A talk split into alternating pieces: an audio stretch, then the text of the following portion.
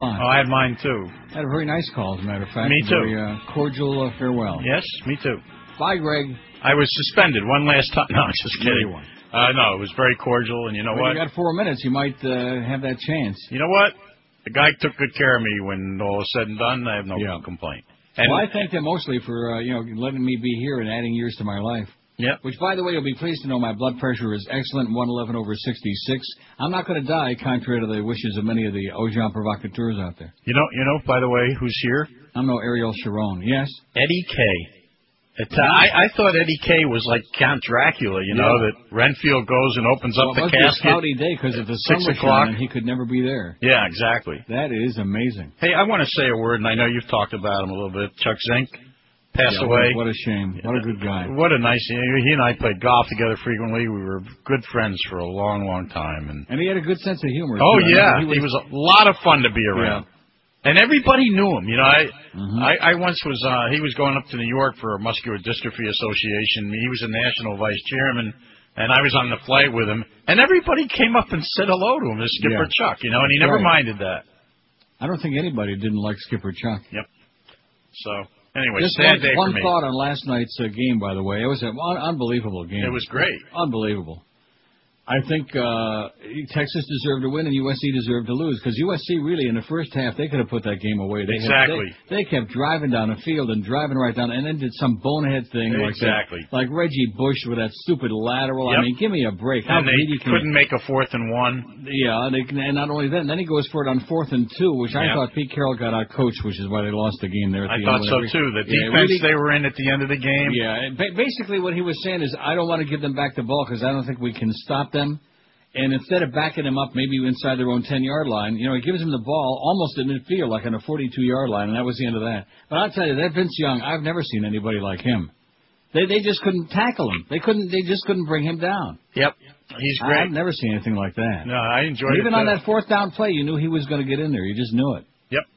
Yeah, and, and everybody knew it, but Southern Cal, who for some reason had everybody back in the end zone, didn't Right. protect their outside. Exactly. And that's where nobody- Carroll, yeah. who's supposed to be a all, all they defensive had to do is knock him out of bounds. You know, just have anybody over on that side knock Yeah. him out. But uh, there was nobody near him. all It you had to do, you know what? All they had to do to prepare for that game was to watch the way the pros play against Michael Vick. Yeah. And they, and I'm surprised Carroll didn't do that. Well, he But- got out coached, but Yep. it was still a phenomenal game. Yes, it was. Particularly if you had the over. Here we go again. Uh, what a degenerate. By the way, one thing, uh, uh, the uh, Minnesota Vikings, uh, Yeah. their, their three guys have been uh, Daunte Culpepper, Smoot, and uh, Bryant McKinnie, all charged with misdemeanor. Oh yeah, and their running back Moe Williams. Mo, there you go. Oh, and I'm sure that Mo will be in this meeting today. Yeah, I haven't seen him. staff Is he here? Be there. Not here yet. Really? Yeah, What a shame. I'll let you know. Okay, let me know about Mo. Yeah, Mo I'll come and back Eddie and K. I'll The come back and tell. is going to be there. Eddie K is here. He's got dark glasses on and he can he's barely squinting through them. Yeah, I don't blame him. And He's there's smart no, enough. and there's no racing not- today. Not to be there during the daytime. No, but I got a great that Herald article about Gulfstream. I- It was really amusing. In fact, I even I even printed that out if I have time to get to it. It was. Can you see it? I have not seen the hair. I saw all the the old cockers there at Gulfstream. It was pretty funny. No, I'll read it. Yeah. Anyway, I got to In run. fact, one of the guys' name was I think Irving Goldberg. no relation. Well, you never know. Might Oh, be a distant relative. Different Alta Cocker. Don't say that. He might have a lot of money. You never know. Different Alta Cocker Goldberg. Okay. well, enjoy the meeting and give everybody a big kiss for me. I will. I'll just tell him. Neil says hey. And tell Greg thanks for the man. Or. I'll say, since you're in Canada, Neil says hey. Yeah. Okay. How's it going, eh? See ya. Yeah, you too. Bye. sick and needs help badly. Aruba, Aruba, on the TV tuba. Aruba, Aruba, every day on the news. Aruba, Aruba, for headlines about Aruba. Aruba, Aruba, useful subterfuge. Terri Schiavo died. Cube. Goes under investigation now. Info that you must not know, and so the Iron Curtain must come down. You apathetic fools, cover up ten lies. He flipped you off right before your eyes. I wonder how you'll react when you discover you need real ID. That's something else you're not betrayal and treason, war without a reason. Bolton and Abrams, Grove and Negroponte, traitor and criminal, liars who do things that they don't want you to know. One day you'll wake up and see your freedoms go for the ultimate reality show. Let's get back to Aruba, Aruba, Aruba, Aruba, Aruba, Aruba. You Aruba, Aruba, Aruba, Aruba, Aruba, Aruba, Aruba. No more Terry and Cuba. Yeah, what would uh, Rita Cosby do? Poor Rita, if we didn't have the chicken Aruba and uh, the coal miners, huh? No, she's fat? I was just uh, seeing a picture of her. Oh yeah, Seeing her- she's fat and got no a idea. fat head. Fat head. So they have her wear scarves a lot of time, try to cover up the fact she's got that fat Right. neck. And turtlenecks. Yeah. Keep your chins up, Rita. Don't worry about those numbers. She's disgusting. She's just nauseating, and she can't speak. But other than that, what a great! I'll, I'll tell you who I really like, and I should have mentioned it to the Humper, but we didn't have time. Is Keith Olbermann? I'm liking him more and more. He's got a good show. All right. Nobody watches MSNBC, but uh, of anybody they got on there, he's uh, pretty good. But of course, you don't even know who that is. No, I don't. I bet you Josh knew who uh, that is because of the Sports Factor. Right, he was on SportsCenter. Josh, who picked uh, Texas to win yesterday, and we congratulate him on a magnificent pick. But nevertheless, like I said, USC should have blown them out in the first half. They just they just kept doing stupid things, man. They just mismanaged, and they deserved to lose. Texas deserved to win, and USC deserved to lose, and that's the way it was. That is correct. But that was a phenomenal game, boy. Awesome. Oh, and what else? Don't let me forget tomorrow because we'll have more time with the Humper. Keith Jackson was so bad last night that I, I feel bad for him. That, that's how bad he was. Well, that's what happens when you call like two games a year.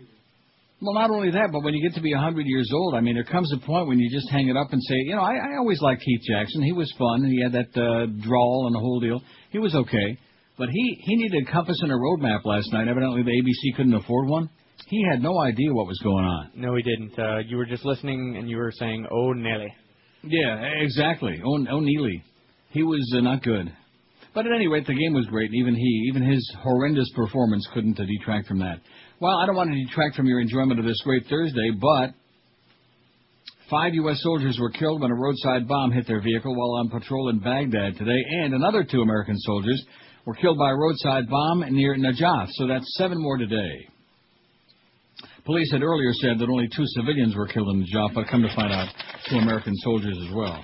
Before we go to uh, Skipper Chuck, that's uh, really sad. Yeah, it is. See what I tell you about the good people. Although Mhm. 80 isn't exactly young, but it, you know, for him it was young. And the good people die. young. And of course, that fat Ariel Sharon. Have another cheeseburger, Ariel. By the way, nobody told him it was trafe. Not that he would care, I guess. I guess you're not one of those people that's real careful about your culinary uh, enterprises. He, he didn't have that look about him. I, I told you they they actually gave the after he had the first stroke a couple of weeks ago. They gave the rundown on what he had for dinner the night before. They weren't joking about hamburgers and lamb chops and uh, beef kebab and a couple of other things, followed by two huge servings of chocolate cake. Cake. In fact, there he is right now. Look at that. I mean, when you're 77 years old and you weigh 700 pounds, uh, it shouldn't come as any surprise. And then they were joking about uh, in between the two strokes uh, about oh well his doctor told him to go on a diet. And he's going yeah like that yuck yuck yuck. Won't see him no more. He's still alive though for anybody that's uh, like glued to that Ariel Sharon, old fat Jew. Oh I shouldn't say that. Oh and I got a great story about a pizza thief. That's what I want to do before I do Skipper Chuck and the polls and all that stuff. Nothing worse than a pizza thief. You know what? Remember that song by Gary Lewis and the Playboys? Everybody loves a clown. Right. Well, everybody hates a pizza thief. Kansas City, Missouri. A man apparently uh, looking for free lunch was arrested for allegedly assaulting a pizza delivery man. I can only think of two pizza thieves, and one would go, well, Lionel Tate, right? That's right. Slimy Lionel, and then, of course, uh, that other one. Police say Virgil Dennis ordered three pies from Pizza Hut at lunchtime Tuesday and gave the address of a vacant apartment downstairs from his own. When the driver arrived, authorities say 22-year-old Dennis pressed a knife against the delivery man's neck and demanded the pizzas. The crime was reported. he didn't want money; he just wanted a pie. That's all.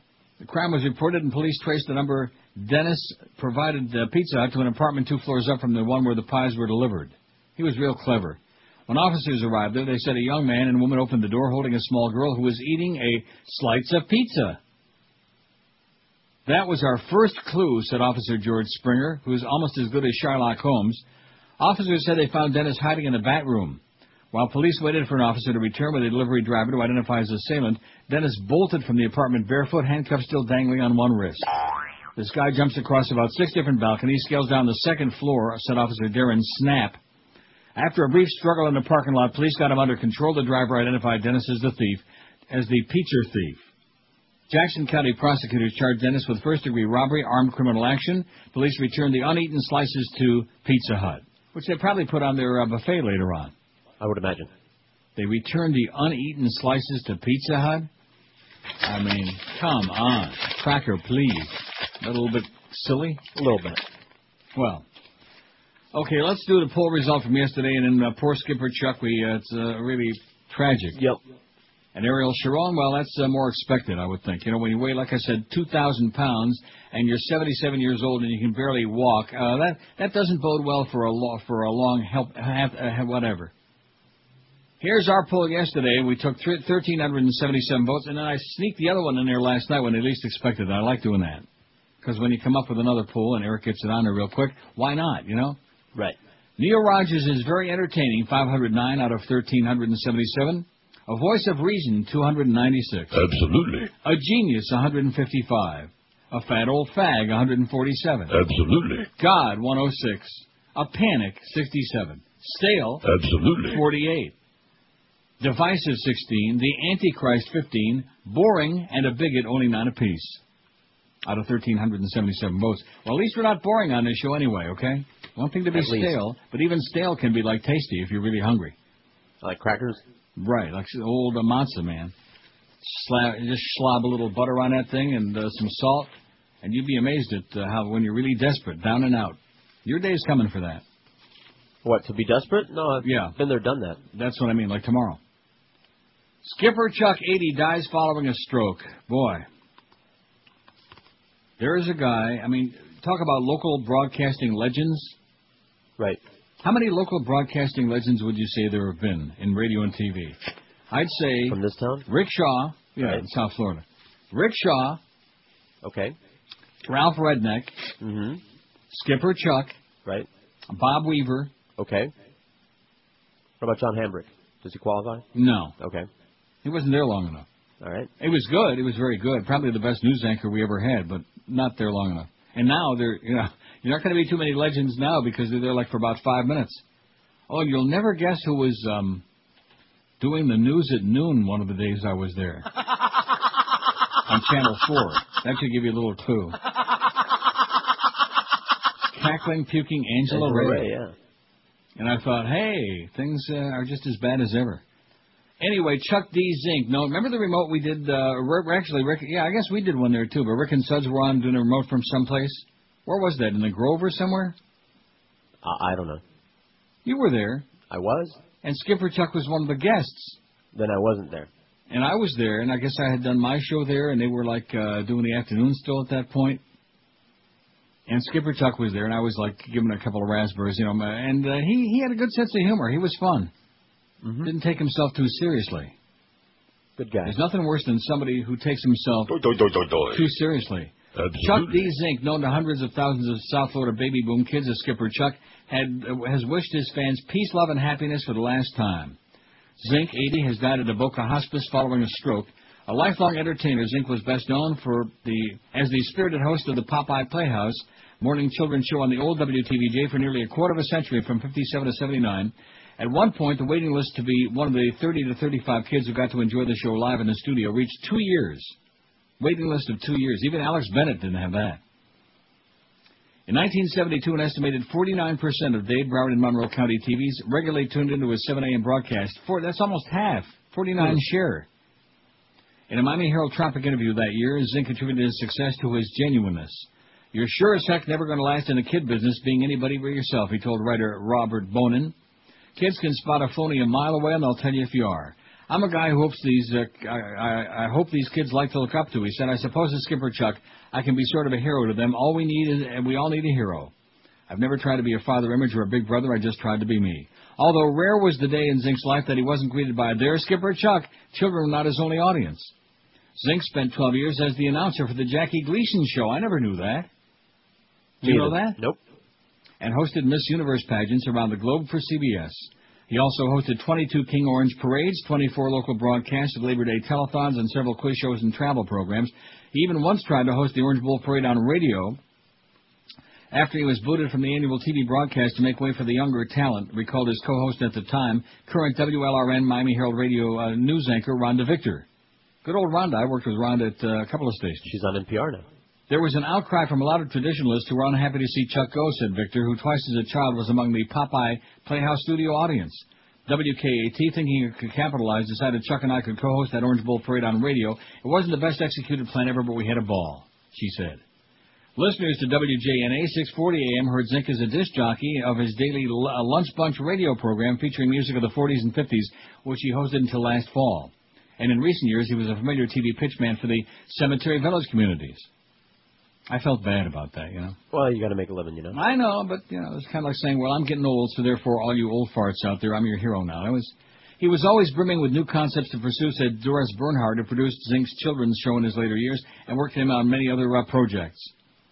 Right up until the last time I saw him around Labor Day, he was planning three different shows that he wanted to do, and I was putting them together for him. Bernhard said. Zink, as an only child, was born in South Bend, Indiana, grew up as a farm boy. He spent five years in the Marines, served as sergeant in the South Pacific during WW2, receiving a Bronze Star for bravery. He later worked in a variety of radio jobs in Pennsylvania, from disc jockey to program director, before making the jump to TV as a newscaster. He came to Miami in 56, began working as a weatherman for WTVJ. The following year, he was asked to write and host a kids program. I started out and thought it might last six months. He said it went on for 23 years. As skipper, Chuck employed occasional set pieces, but mostly he and his longtime sidekick Scrubby, played by Richard Andrews, followed an ad-lib format. Zink opened each show with a three-finger wave, and another standby was the song Peace, Love, and Happiness.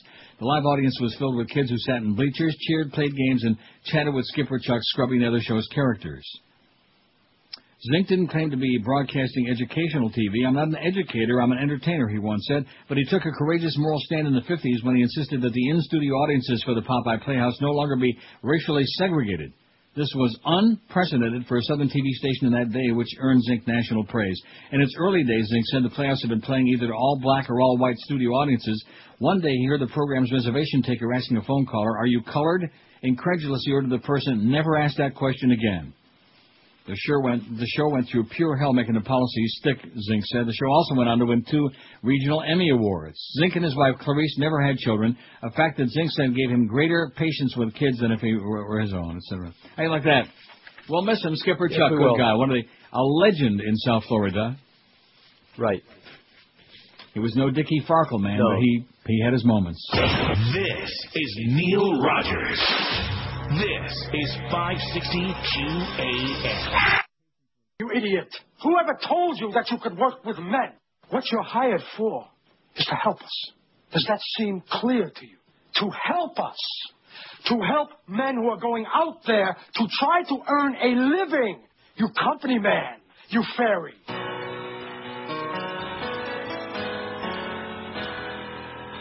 Oh, this isn't the one I wanted to play. Sorry, my bad. Well, no, that, that's uh, you know. Have you ever done that? Click Are you kidding me? Huh? How many times a day? No. Where's the one that I wanted to play? I think it goes like. Around here somewhere. Is I that think it? First, I gotta no, I gotta stop the other one first. Oh. I think it goes like this. But then again, I could be wrong. Goodbye, uh, Don Corleone. Now you're fat barbone. Not so lot to the Hagen to tell Sonny that he's got bad news. That this time, uh, you're not still alive. Uh, that should come as no surprise. Because you're a great big fatso.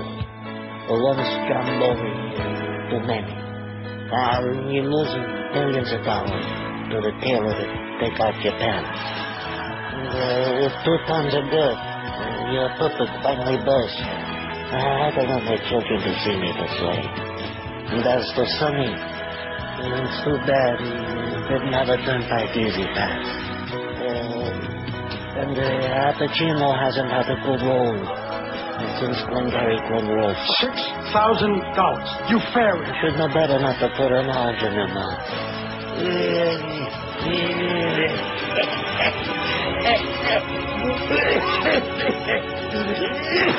Goodbye, Don Corleone. Rhymes with goodbye, Ariel Sharon. You know what?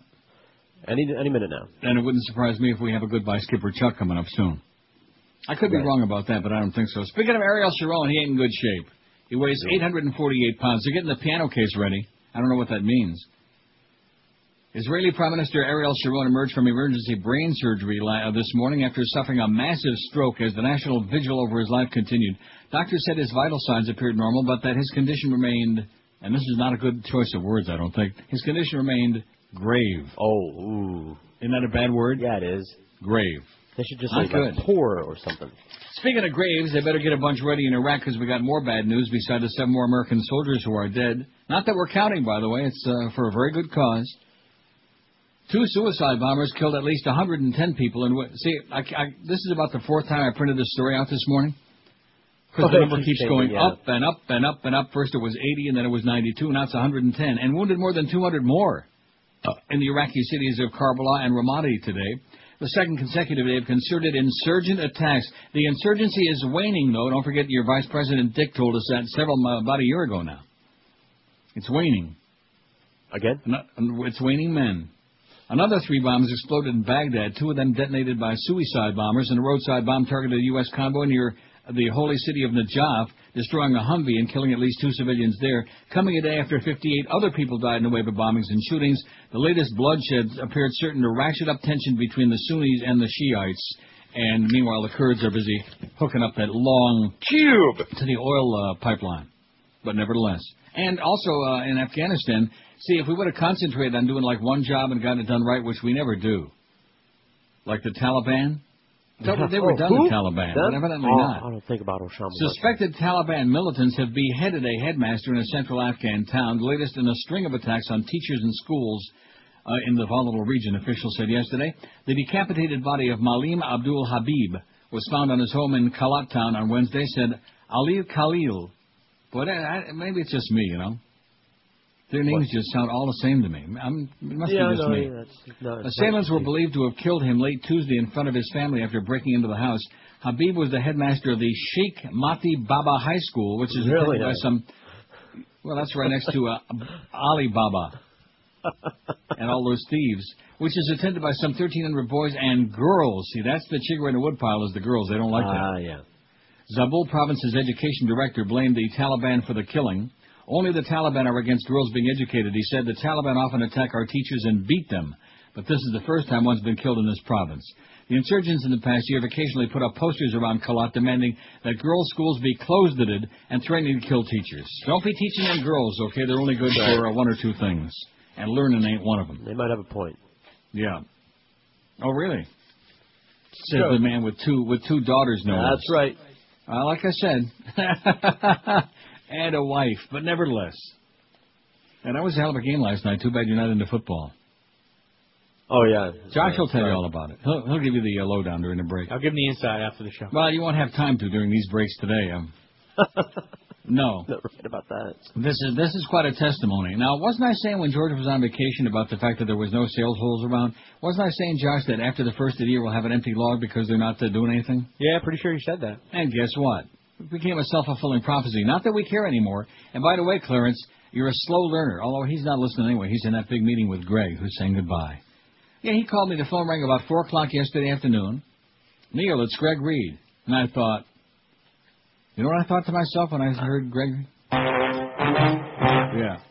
Because haven't I been saying that uh, once Ray Perry left and Duff got demoted to sales hole, that uh, that was the definitive sign that he was no longer going to be GM? He's going to be a consultant for the company.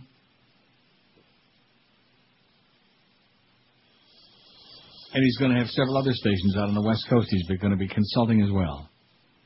At any rate, no, we had a very cordial conversation, and he was very complimentary and uh, kissed my ass on both cheeks, and even a little in the middle too. It was pretty embarrassing, just uh, licky licky. It was very, very nice. No hostility, no, you know, best of luck and uh, have a great life. You know, there's an interesting pull at the Sun Sentinels thing because I get all like the guy that called who said that he was in um, Oakville. Remember that yesterday? The guy was in Oakville, Ontario.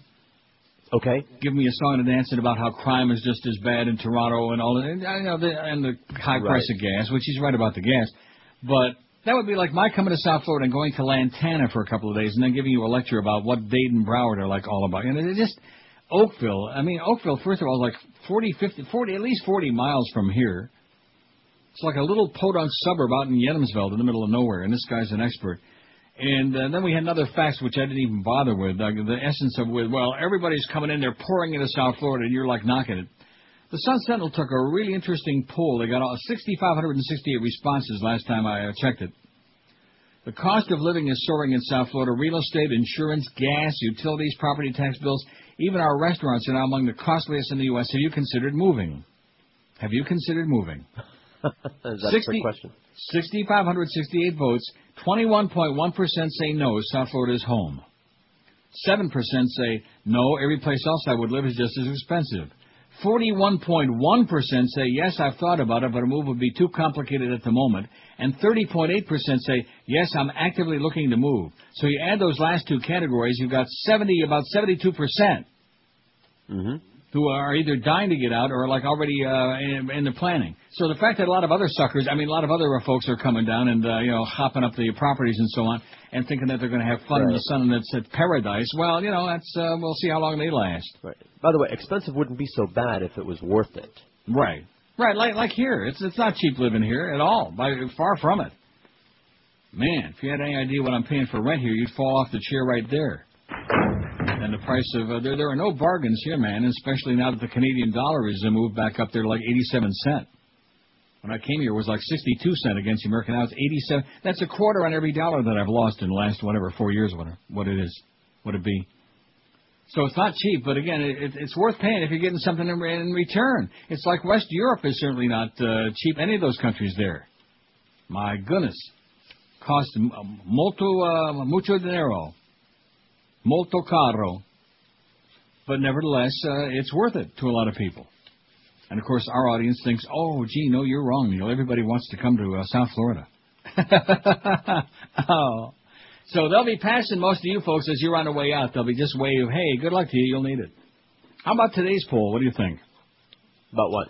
Our goal is a thousand votes today, and since I put it on there about seven o'clock last night, we already got seven ninety. Seven ninety. Oh, you see the symbolism there? Mm-hmm. Seven ninety. Dun, dun, dun, dun. I think uh, Joel Feinberg fixed that. The most overdone news story of the past year is the missing chick in Aruba, 272. Terry and her Cube. tuba, 205. Pretty good second place. The Runaway Bride, 145. Michael Jackson trial, 68. Fort Lauderdale kid goes to Iraq, 39. Rosa Parks dies, 16. Hurricane Katrina, 16. The war in Iraq, 12. New Nazi Pope, 7. Coal miners, 7. I mean, that, that's just ridiculous. There are only seven people think that's the most overdone story of the last year. Wow. Told you, it's uh, They're, they're still hawking away on it, man. They're uh, just obsessed, like a sickness, When they're like a disease. A year from now, when they're still hawking about it, then it'll be a contender. Oh, and they will be. Supreme Court nominations five, Republican scandals three, Hurricane Wilma two, the Iraq elections two, and none for the London bombings in the Cube. and zero for the Asian earthquake. Seven ninety nine, which is just fine if you ask me. Let's look at that award winning lineup for Thursday. Mo Howard David did, did uh, at two. Mad Dog's got three solid hours tonight. Boy, I sure hope he's in training. Uh, four to seven. Now, is everybody in the meeting? Did all those people show up that work at other times, or is that just? Uh... How, how do we know? We have no winders. Well, I mean, you ought to get some scuttlebutt. Scuttle over there and uh, look in the look in the. uh, Hurricane room. Hotline at Bernie Kosar's at seven. I'm sure they'll be talking about the fired coaches and about that tremendous performance in the uh, Chick Fil A uh, Pizza Bowl. The Beast at Bernie's at nine o'clock, and then Eddie K at ten o'clock tonight. Long day for the uh, K Man. This is Neil Rogers. This is 560 QAM. Is Plato's retreat. She has gone militant. She has put on a veil and strapped on some explosives and is looking for some place to detonate it. Rattel Toys introduces to you Jihad Barbie. Jihad Barbie comes with her own Toyota pickup truck, which she is not allowed to be driving. Several traditional burkas and the plans to blow up an embassy or outdoor market. You are making the choice. Jihad Barbie comes complete with detonating device they may or may not work, just like the real ones. So get Jihad Barbie today and start planning your own jihad. Jihad Barbie on sale at all Baghdad toy stores now, just in time for the infidel holiday season. What does it say about a place when 72% of the people want out? What does that tell you? That it might not be a great place to live. Not good. Nicht good. Okay, let's get a lot of calls in here today for crying out loud. Skipper Chuck dies, and you'd think these phones would be lit up like a Christmas tree, like a Hanukkah bush, wouldn't you? Oh, we talked about it Monday and Tuesday. You did? I did.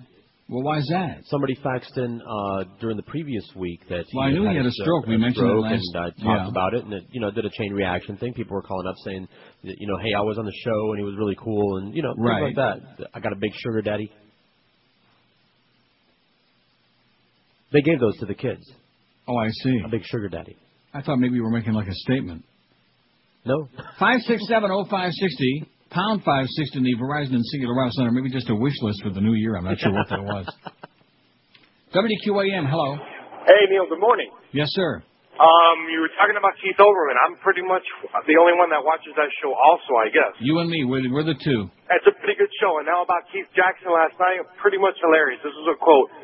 The stadium is full of Texas orange and also USC. Silent pause. He didn't know Yeah. what colors USC was. Yeah, well, that, that, there was a trivia question they had in, late in the, in the game, and it was about what USC player. Um, what, what, was the question? Uh, I forget what the question was, but uh, has won the uh, MVP, the Rose Bowl MVP, uh, more than uh, two times or more. It wasn't USC player, but it was that was the question. Well, what Yeah, he, he was just and he he, le- he was left the two times. He left the two times part of it out. He didn't read the whole thing. He was incoherent, man. He was He was. embarrassing. Love you, Neil.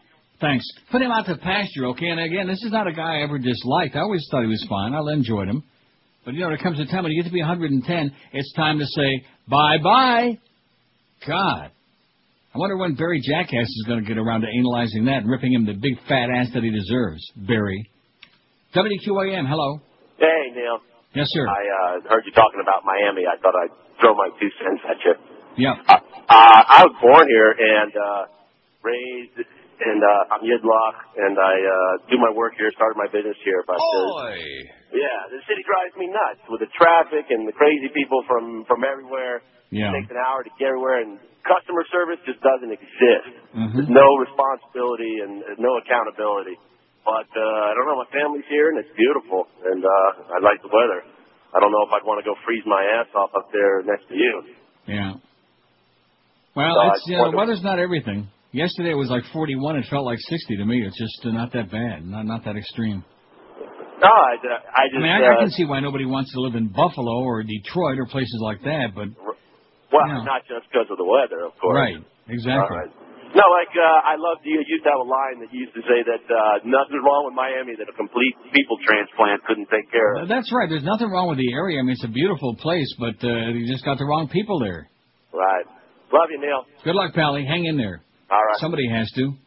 Oh, Neil, you're wrong, man. People are just dying. They're flooding in here to South Florida. You got too many of them, and too many of the wrong people. See, if they're being replaced by the right people, that would be a different story. We should have auditions. Like those, like those people at Fort Lauderdale Airport on Monday. Who were they? I just, I kept thinking to myself, who are these people? I mean, I these know. aren't. Uh, this sure isn't my audience, and these aren't people that I've ever met, or uh, they just, I don't know. Maybe the same people at the mall last time I was there. Oh well, uh, how about the Sawgrass? Who are those people? I don't know. You walk Talking into about Sawgrass, Aventura. and it's like a uh, like the United Nations. Oh, walking over in Aventura, and it's just it's a flesh fest. And some Is it Hasidim really? too, yeah. A flesh fest? I'm telling you. Well, now we're talking my language. That's like going to Fallsview Casino, man. Just sit there and uh, let your tongue uh, lick the tops of your shoes, or whatever it can lick. Five six seven oh five sixty. Get your licks on Route 66. Remember that show with George Maharis or whoever the hell it was? No. Hey, George. You fairy. I'll Maharis play, did the, it. I'll play the theme for you if you want. Okay. WQAM, hello. Neil, Yes, sir. how you doing, buddy? Great. Uh, what about Phoenix, Arizona? What about it? I'm moving there. I'm getting the hell out of South Florida. Oh, moving to Phoenix. man. Well, I, you don't sound old enough to me. What's that? You don't sound old enough to go to Arizona. You got to Uh, be no, over the age of I'm, 100. I'm, I'm 38, and you know what? One thing different about out being out west and being out here is Yeah. people actually like it out there. If you ask anybody how do you like like it, they said they love it. But you Yeah. ask the normal person in South Florida how do you like the people here, the, their only reaction is they suck. Yeah, and that's true. And uh, if it's not Neil, if if it's not good enough for Neil God, it's not good enough for me. okay. Have Well, good luck to you, Pally. Watch out for those. Watch out for those cacti. Five six seven oh five sixty. I'm still waiting to hear Route 66. I don't hear it. Oh, I'm sorry. I didn't know you were sick. No, no, I, I don't really want to hear it. I'm Oh, I was just joking about that. I just thought you had it all queued up. I can live without. Arizona to me is just ooh. I, I, I shouldn't say it.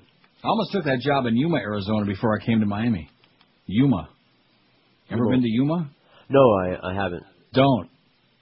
The only good thing about Yuma is it's close to California. Then it's, I guess, not all that far from Vegas. But boy, what a just, I don't know. I mean, it's very scenic, like driving through New Mexico and Arizona. Very scenic. Beautiful to look at. But then Uh, again, a so is South. Florida. Beautiful to look at. With the palm trees, the ones that are still standing, things like that. Five, six, seven, over. And like I said yesterday, I'm not here to peddle any place. Uh, I'm not for the Chamber of Commerce. Do not come to Toronto. You'll hate it like poison. Do not uh, go to Rochester. It's uh, Cobbs Hill and Irondequoit and uh, whatever. Uh, uh, go where you want to go. You know, have a great life. That guy with his story about Oakville. I mean, that, that, it's like saying, "Oh, I was in uh, Boynton Beach for a couple of days, and you just uh, don't know anything about South Florida." yeah, right. Oakville, my ass. I mean, that is way down the road. That's on the way to Niagara Falls. Give, give me a break. WQAM, hello. Morning, Neil. Two things. Skipper Chuck was the greatest thing that ever happened to Kids TV, and I'd love to see grass fires on a particular ranch in Crawford, Texas for my New Year's wish. Okay. There you go. That's guy with a short list. WQAM, there's Route 66 for you. With or without, I, I'm not really sure if that was the show that George Maharis was on. I don't Or know. that Boca ugly Brian will blonde know. guy. Huh? Boca Brian will know. Yeah, I know he would know, but you could also Google Route 66. You just Google TV show Route 66 and it'll tell you who was on it. See? Good theme song, though. I do like that theme. It's all right. Kind of Batman. It seems to me once upon a time I may have driven on Route 66. I'm not really sure. I do remember my drive across uh, the southern tier on I-10. Yeah. After I picked up that hitchhiker. This is many years ago, back when we used to pick up hitchhikers. Remember those days? You ever? Well, you're probably not old No, I, enough. re- I remember it used to be safe to pick up hitchhikers Right. and, and to hitchhike. In fact, his name was uh. Chuck Bryan. You know how many years ago that is? And I remember his name. In Hundred? fact, I remember a couple of uh, things. But anyway, somebody. Wait for it. George Maharis is absolutely correct. Oh! I didn't want to step on the end of that theme song. No. George Harrison, who was the other guy? Uh, it's like Hello? a text thing here. Hello. Neil, Yes, sir.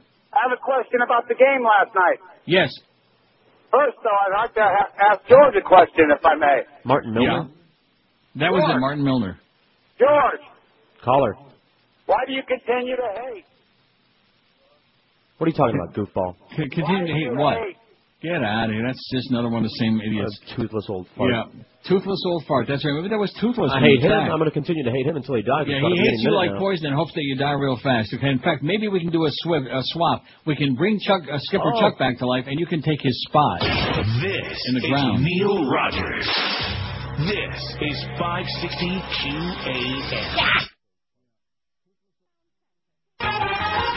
You get a lot of it.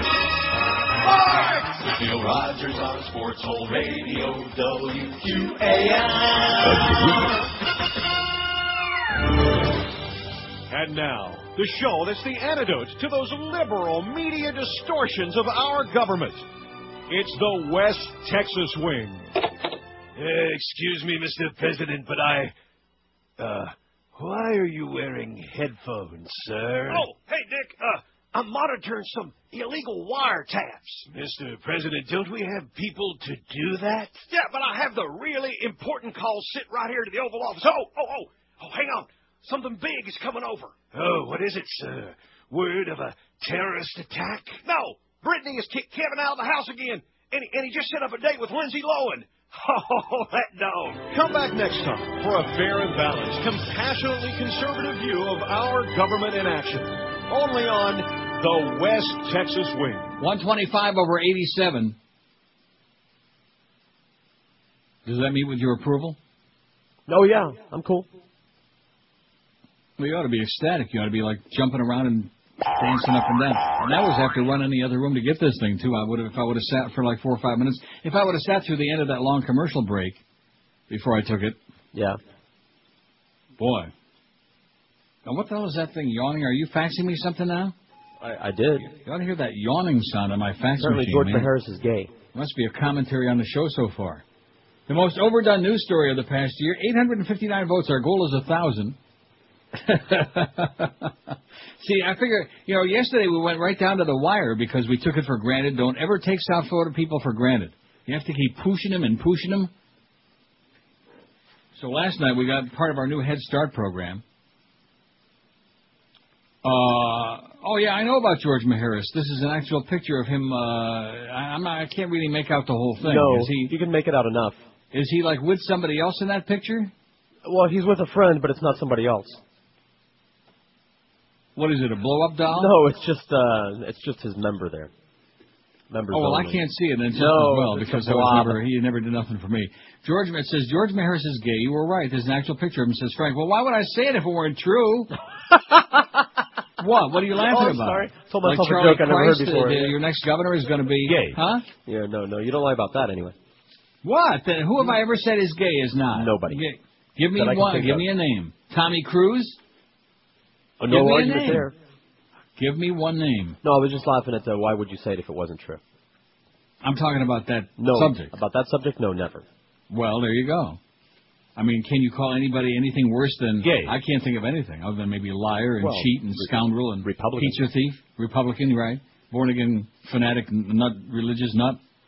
All of these. Uh, All of these things. But other than that, oh, how about Jack Abramoff? I realize that we got to like zero in on the coal mine disaster and about how the media screwed up really bad. I, I do like Keith Olbermann. I, you know, I've warmed up to him very slowly because when he had his show previously on MSNBC, I thought he was a real a hole. And he still does some things that annoy me, uh, like a little melodramatic for me. But but he's a very bright guy, and he happens to be liberal, which I know is uh, unacceptable these days. And he rips Bush an ass every chance he gets, and he uh, has some interesting stuff on there. Even even Josh knows who that is. He was very funny when he did SportsCenter. Well, there you go. And he's still very funny on MSNBC, 8 to 9 p.m. on uh, whatever they call that show. Countdown? Is that the name of the show? I have no idea. Oh. Well, yeah, look. Well, he no, he was an actual Sports Center anchor. Like he. Did I know that. SportsCenter. And he went from there, then he uh, bumbled around a little bit, and then he wound up on MSNBC, and he got all pissed off because they wouldn't let him say anything during the uh, Monica business. And uh, was it the Monica thing or the uh, OJ? I forget what, what, what period of I time think it was Monica. And he got bent out of shape with them because they wouldn't let him say anything. And then he uh, finally uh, surfaced on MSNBC. Well, wait a minute. What was the one I just said he was on? he was on there when John Gibson was on there, and then John Gibson decided that he was a full-fledged goose-stepping Nazi, so he decided, oh, and by the way, I got some good news. Okay. For me. Good news for me. And good news for John Juris. Remember you told me he was sending me chocolates? Right. Well, they're, they're not going to get here. They're, they're not going to let you Oh, that's right. They're they're not going to let you ship food across the border, so uh, you're, try, you're getting John what you deserve, John. You know, I mean, I wasted know your that good intentions were chocolate. good. I could have eaten it. What? I could have eaten that chocolate. Yeah, that's right. Somebody there could be enjoying it. Somebody who's not diabetic and not uh, Starving, you know. underprivileged uh, family like me. That's right. So uh, God is punishing you, man, just like He's punishing Ariel Sharon for being a big fat and for eating trafe, man. When he had those bacon cheeseburgers, that that just put the Lord over the edge. He couldn't handle it no more. That was bad. Poor Skipper Chuck. You know, look at all the. Uh, the in fact, I'm working on a poll about uh, the all-time broadcasting legend in South Florida. Look at all the people who are dead. Well, What? you don't get out alive. Ralph Renick. Mm-hmm. And oh, there he is the news. They're showing a news story about it. Final goodbye to the man known as. Skipper Chuck. Join us tonight for the. Right. They're scrubbing. Skipper up Chuck. The only the only thing I the only bone I ever had to pick with him was when he kept leaving his teeth in the glass at Tropical Acres. That that kind of bothered me a little bit. How do you know they were his? It's just a joke. Jesus God. No, he was the spokesman for Tropical Acres. Did you ever eat in there? I, I mm-hmm. probably shouldn't say anything about them because No, every you now and then they shouldn't. might. Huh? No, you shouldn't. Well, I will anyway. No, seriously, the the average age of the people eating in there is like death plus ten. I'm telling the Beasleys. Have you ever been in there? You Go ahead, tell the freaking Beasleys. Oh, had- and speaking of the Beasleys, oh man, you talk about a real bunch of big spenders. So yesterday we had another near stroke experience with uh, certain people getting me crazy before the show, which Clarence came in again this morning. And stop doing that, Clarence. Just go away. I, I love his line this morning. Whatever happened to us? Isn't that a great line? That's funny. Like he and I ever had a great relationship. I mean, I, I I have no problem with him personally, but business, I mean, clueless. Just Hey, clueless. I I didn't tell you until now, but you know we chased Troy away this morning.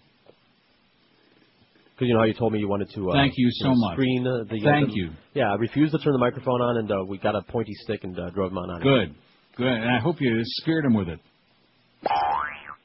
At any rate, Chuck so uh. The the deal is the Beasleys are going to put up the seed money for the Best of Neil 30th anniversary um, March uh, whenever. And when is that going to start, or don't we know yet? February. Uh, we don't know yet, but soon.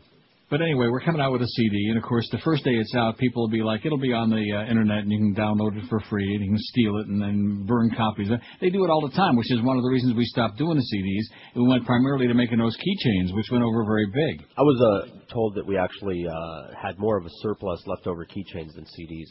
In, um, Yeah, well, you want to know why? That wasn't true with the Mad Dog keychains. They went like uh, hotcakes. They went like Halavon Manhattan. We got leftover both of them running around. But the one with uh, your buddy, Take off those checkered pants. that one, uh, who the hell wanted that, you know? Although I will say Everybody. that that I will say that for him, both times we we raised money for abandoned pet rescue. We had the um, Mo bits, and we had the keychain. Now, and we went and asked him if it was okay with him. Not that we needed to do that because it's station material that we put on there, you know. But nevertheless, he uh, he was cool with it, and he said, you know, it's for a good cause. And he also said that. Now, is that on there? By the way, I don't think that's on there, is it? I think that no, that keychain was pre, yeah. keychain preceded the days. Sure. So, so we'll see. We'll do the best we can. But anyway, the Beasleys are putting up the ten grand seed money. But then, of course, they're going to take it back out of the proceeds. That, that's the point I was making. If they really had any any kind of generosity or any appreciation for what I've done these eight years, they'd say, "Oh, no sweat. We'll write the check, no problem at all, and we want all the proceeds to go to uh, the charity and uh, uh, te salud, you know, uh, kiss my ass." Which is what Greg did for 20 minutes yesterday. I had I had ass burn. I think it was Bayer. I had ass right after that call. I, I couldn't believe it. But it was Meeting's very over, by nice, the way. huh? The meeting's over, by the way. And so, what's the lowdown? We got a spy report. Well, I got that uh, Mo was not in the meeting. Neither was the Mad Dog. Well, they probably got a phone call because Hank said he got a phone call. Do you want the uh, the lowdown? Yes. Our new general manager. Joe Bell. What a good guess. Joe Bell from didn't even let Kiss, do the drum which is a. Beasley station. Kiss, uh, we love Joe Bell. He's a great guy. Uh, I don't apparently know he was over is. here, but then uh, skedaddled back on over there because he's got to shuttle back and forth for a while. Right. And And uh, that's it. It's uh, yet to be determined who's going to be moving where. now, do we get our fart sounds back? Oh no, one step at a time, sweet Jesus. No, seriously. The way I think Joe Bell. Here's a guy with a little. uh You know, he's coming in in a different position than a Greg was. Maybe the yeah. Well, we know what position Greg was in. Screw Ann told me. But at any rate, so we got Joe Bell as our new general manager. That didn't take very long. It's only the 5th of January, and we got a new general mangler, and Greg is going to be consulting and um, pulling some strings behind the scenes and whatever he's going to be doing. And more power to him. Good luck to him. Right? Absolutely. And good luck Well, to I us. mean to say, Absolutely. Because Joe Bell's a big fan of this show. That's what I was told. Little Birdie told me that. He loves this show. He wants to make mad, passionate love with George. That's what I heard. Well, I'll bend right over. And this is kind of interesting because I think this will be the first time I ever work for a general manager that I'm never going to meet. You're, you're right. That is interesting. Yeah, I'll take a picture. Okay, I hear he's a big uh, fat guy. Oh, I mean- then you guys ought to get along just Is he swimmingly. really? Well, you know I don't know. I do. I haven't seen him. Nor have has anyone even described him to me. He's a big, heavy-set guy with a good sense of humor and a great guy, and we love him like crazy. And just leave us alone. Five six seven oh five sixty, and uh, work on that sales department. That's the area that needs a lot of work, boy, a lot of work. So Troy was actually in there this morning, huh?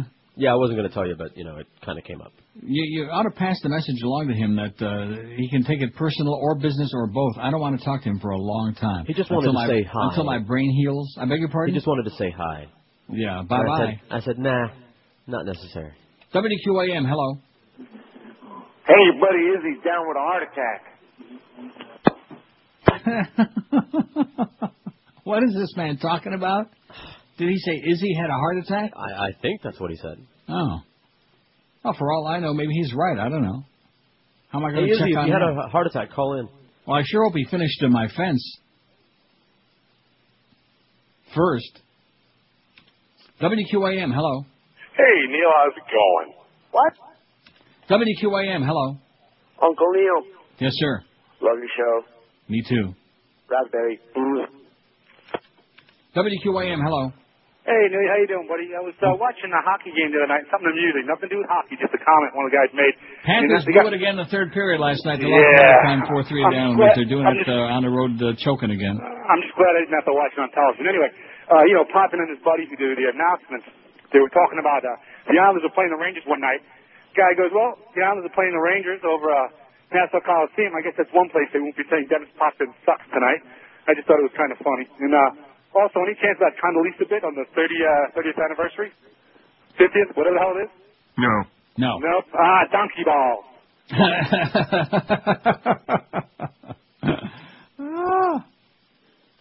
I wonder if that's like, what are the uh, balls that uh, Duff was so excited about? Well, I mean, that's that's a loaded question. Don't you remember? Oh, falafel balls. Oh, falafel those, balls. those balls. I'm wonder if falafel balls are like donkey balls. Go well, measure we'll find out. I guess if anybody would know about various kinds of balls, You fairy. Duff would be the expert. This is Neil Rogers. This is 560 QAM. This is the Neil Rogers Show. This is your brain. Any questions?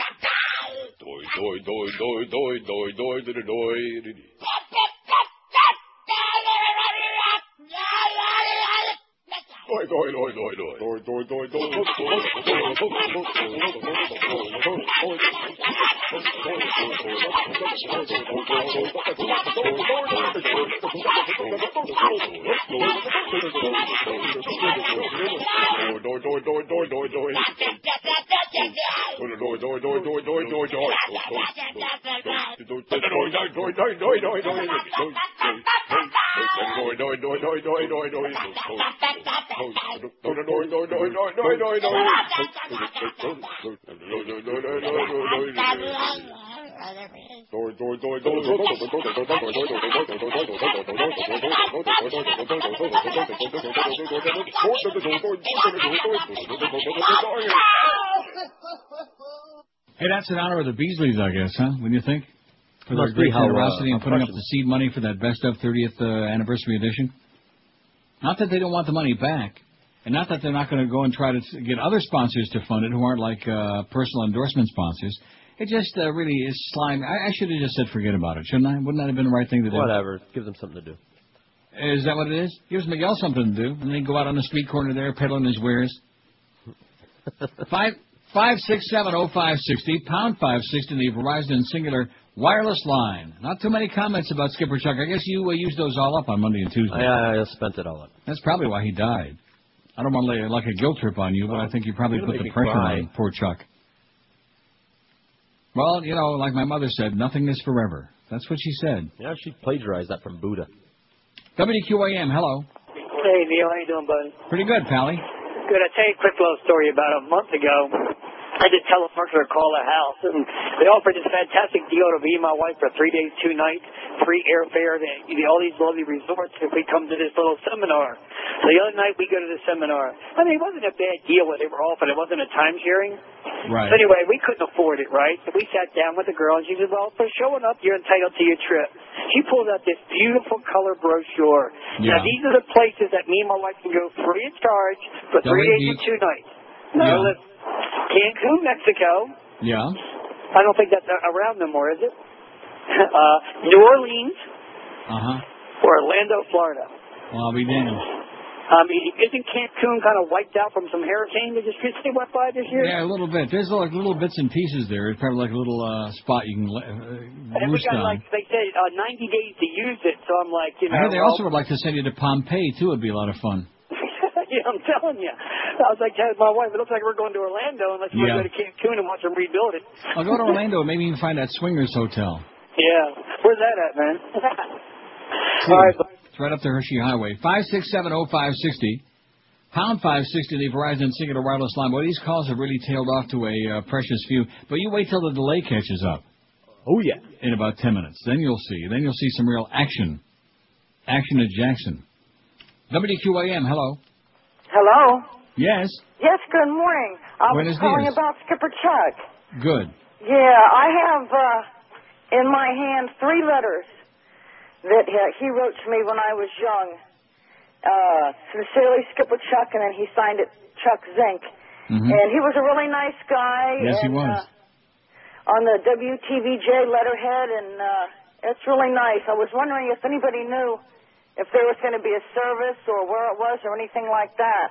Yeah, the article didn't say anything about that. No, it sure didn't. It sure didn't. He was a really great guy, and uh, I'm going to miss him a lot. I'm sorry I never wrote him a letter when I knew he was ill or uh, Right. he was at JNO to let him know how much I appreciated Yeah, him. would have put a show. smile on his face. Gee, it's too bad that we don't do things like that, you know? Yeah, I know, and then it's too late. I remember when he had on the Smothers Brothers, way when they were young, and uh, Dick. Lionel the Lion kept saying that.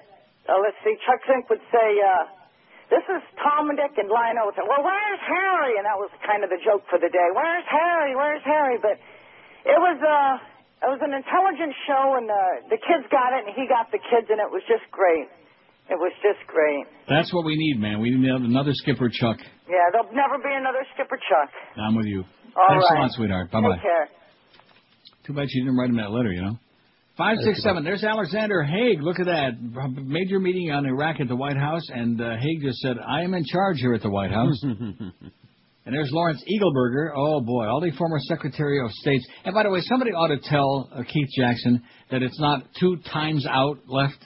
How, how many times did he say that last night? About 30, man. They have two times out left. Yeah. There, there are there are some some phrases where you can say, you know, the, Right. the plural is on the first of the 2 words, but timeouts is the, you know, that that's not one of them. He was Nobody in definitely the history of the human race has ever said they've got two times out left. Oh, it's good sounds golly, bad. Keith. Whoa, Nelly is right. He was just uh, brutal, just awful. WQAM, hello. Neil. Yes, sir. Oh, these calls are ponderous. I just called to take up some room. No What's kidding. with What do the uh, guy complaining about the free trip, and then you got this lady reading her Well, what do you got? from? What do you got? Oh, nothing. But that is Well, bye bye. You got nothing, all right. At least there's an honest caller. He got plenty of nothing. He proved his point. I think the callers are just fine. What's not to like? You know, you want all nut jobs? Is that what you want? We didn't get the gargler yet, so we can't dump him. Oh, don't uh, don't worry. No, no, that's all right. He'll be on there, and you won't hear it though. I'm just telling him right now. I'm just I'm tired of his act. It's so talk about stale. Good God. WQAM. Hello. Hello, Neil. Yes, sir. My favorite Keith Jackson moment of last night is he's, uh, I think there was 30 seconds left, and he's looking, and he says, well, there's, uh, what does that say there? And that's how, so 30, 30 seconds left. Yeah, that's, that's, there's that 30 seconds left in the I, I had the feeling he's getting blind. He couldn't see anything. You know. Oh, he, he was, he was horrible. I- Like when, I- when Texas intercepted the ball in the end zone, remember that late in the game? And he says, Uh-huh. "Oh, I thought he was a little bit short." He, he kept looking at it. He he just uh, can't see anything. But other than that, he's doing great. Yeah, yeah, other than that, he's doing great. All right, Neil, take it easy. Okay, thanks, Bradley. So the consensus is Keith Jackson retire. Okay, enough is enough. You suck. Don't go out like a clown. WQAM, hello. Neil, Yes, I am. we wanted to give you a Fort Lauderdale Airport review. Uh, review. Good. Okay, excellent. This is what I've been waiting two days to get. I tried calling yesterday, couldn't get through. Anyhow, I, I landed in uh, Fort Lauderdale Sunday, New Year's Day. And it was horrible. They lost uh, one of our bags to Delta with bankruptcy. So good for them. Mm-hmm. Uh, we just got back to Lake Tahoe. Had a blast, uh, but the Fort Lauderdale airport was horrible. yeah. Okay, well, thanks for the good news. Well, I guess he just verified what I thought. I'll, give it one more try. Because it's a lot closer to my house than uh, Miami, but uh, it's just, I don't know. It's just not laid out right. They have too many gates too close together, and they don't have any seats for the people to sit down in, which creates massive chaos and confusion and a lot of stress. You know, there's enough stress when you're traveling as it is without having extra stress because the airport's laid out like a bunch of lunatics designed it. And they have one place, not that I wanted to get any food, but they have they have one place where they have like uh I don't, I don't even know, it's just a generic place. It's not like a Burger King or whatever. But they got like burgers and water and whatever. Mhm. And had there there were people like there were two lines that stretched about like a half a mile going either direction because there's only like one place in there in Terminal Four where they're selling any food. It was kind of like terminal, not good, but nevertheless. But I'll, we'll see. You know, if it's not on a, uh, it depends on what day you fly on, I guess, right? Right. Or not. Maybe I should have gone to Jamaica, Mon, to Kingston, Jamaica. Should have gone on yeah, that with that crowd. That's all about it. Be an interesting Yeah. show afterwards. 1,639 murders in one year in a country of 2 million people. There's something basically wrong with that, Mon. The most overdone news story of the past year, that's our poll. We got 934 votes. We'll get to a 1,000 without even breaking a sweat. Oh, look at that. The West Virginia flags have been lowered in honor of the fallen miners at McDonald's at Mickey D's. Isn't that great? Well, we should lower our flags in honor of Chuck. Uh, They should lower the flag at Tropical Acres, I'll tell you that. And at Cemetery Village. And at WTVJ. You know, yeah, I'll tell you another guy who was a good guy that uh, with South Florida roots, and that was um, Dave Thomas. That's right. The Fat Wendy's guy. Mm-hmm. The Ate too much of his own product. guy. What a great guy he was. And, and most of us didn't even realize that. No, not until it was too late. Because the only reason we saw and we knew Dave Thomas is because we saw him all at Wendy's spots, you know, and he was like uh, big and fat and jovial and joking around and driving the race car and doing all those goofy things. And uh, we didn't really know all that much about him. But I thought it was really touching when Tony Cigaretto came on here and did a, a real big eulogy to, uh, you know, til- silly Tony Cigaretto. Yeah, what about him? He's silly. The most overdone news story of the past year: the missing chick in Aruba, 320. Maybe she turned into a chick filleted. Ooh. Uh, Terri Terri and her cube 243. Runaway Bride 169. I better play that. Michael Jackson trial 79. Fort Lauderdale kid goes to Iraq 50. Should have stayed there. Rosa Parks dies 19. Hurricane Katrina 17. The war in Iraq 12. The new Nazi Pope 9. Coal miners 9. Supreme Court nominations 6. Republican scandals 5. Hurricane Wilma 2. Iraq elections 2. And none for the London Tube bombings or the Asian earthquakes out of 942. A nice variety. Some a lot of bad crap. And It was not a good year.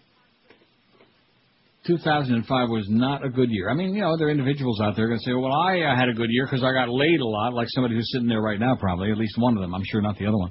But nevertheless, yeah, I had a good year. Well, good. Mine sucked. Your George's year sucked. Josh had a really good year. He got laid a lot, and me, uh, that was okay. I'm Okay. trying to think of like any major development. It was all right. It had its moments. Not spectacular, and certainly that Wilma thing. Uh, without Wilma, it would have been fine, you know. Yeah, well, Wilma kind of like screwed up everybody's life. Yes, it did. Gee, I wonder if uh, Izzy really died of a heart attack. You think? Is he going to be calling in? I sure hope he finished the job. Because you already got paid for it. 5670560, pound 560, the Verizon Cingular Wireless lines. WQAM, hello. QAM. Neil, Yes, sir. Skipper Chuck was a great guy. He used to play golf out at Century Goods. I used to see him out there all the time. Right. And do you remember the days when North Miami you knew all your neighbors in every direction from your house? Yeah. I was happy to know you were glad to know him. And I, don't think even if we change the people and come back to a nice place, we'd really have to wipe out half the houses and half the developments on the beach. And Well, I think a couple, one more hurricane season might just take care of that, you know? Maybe this is God's way of creating a cleansing experience for the community, you think? Because He does work in mysterious and evil ways, and often painful ways. Maybe all these hurricanes are His way of, like, purging out the swill, the slush from the community. Think? Possible. I mean, sure damn near worked in your house. Not near enough. But you do have your cable back, though, right? Yes, yes. I mean, Twelve- that's just clipping along, man. It's just banging. Oh man! If you had a, uh, there's blood spurting out of my tongue right now. I'm biting Yeah? so hard. Careful.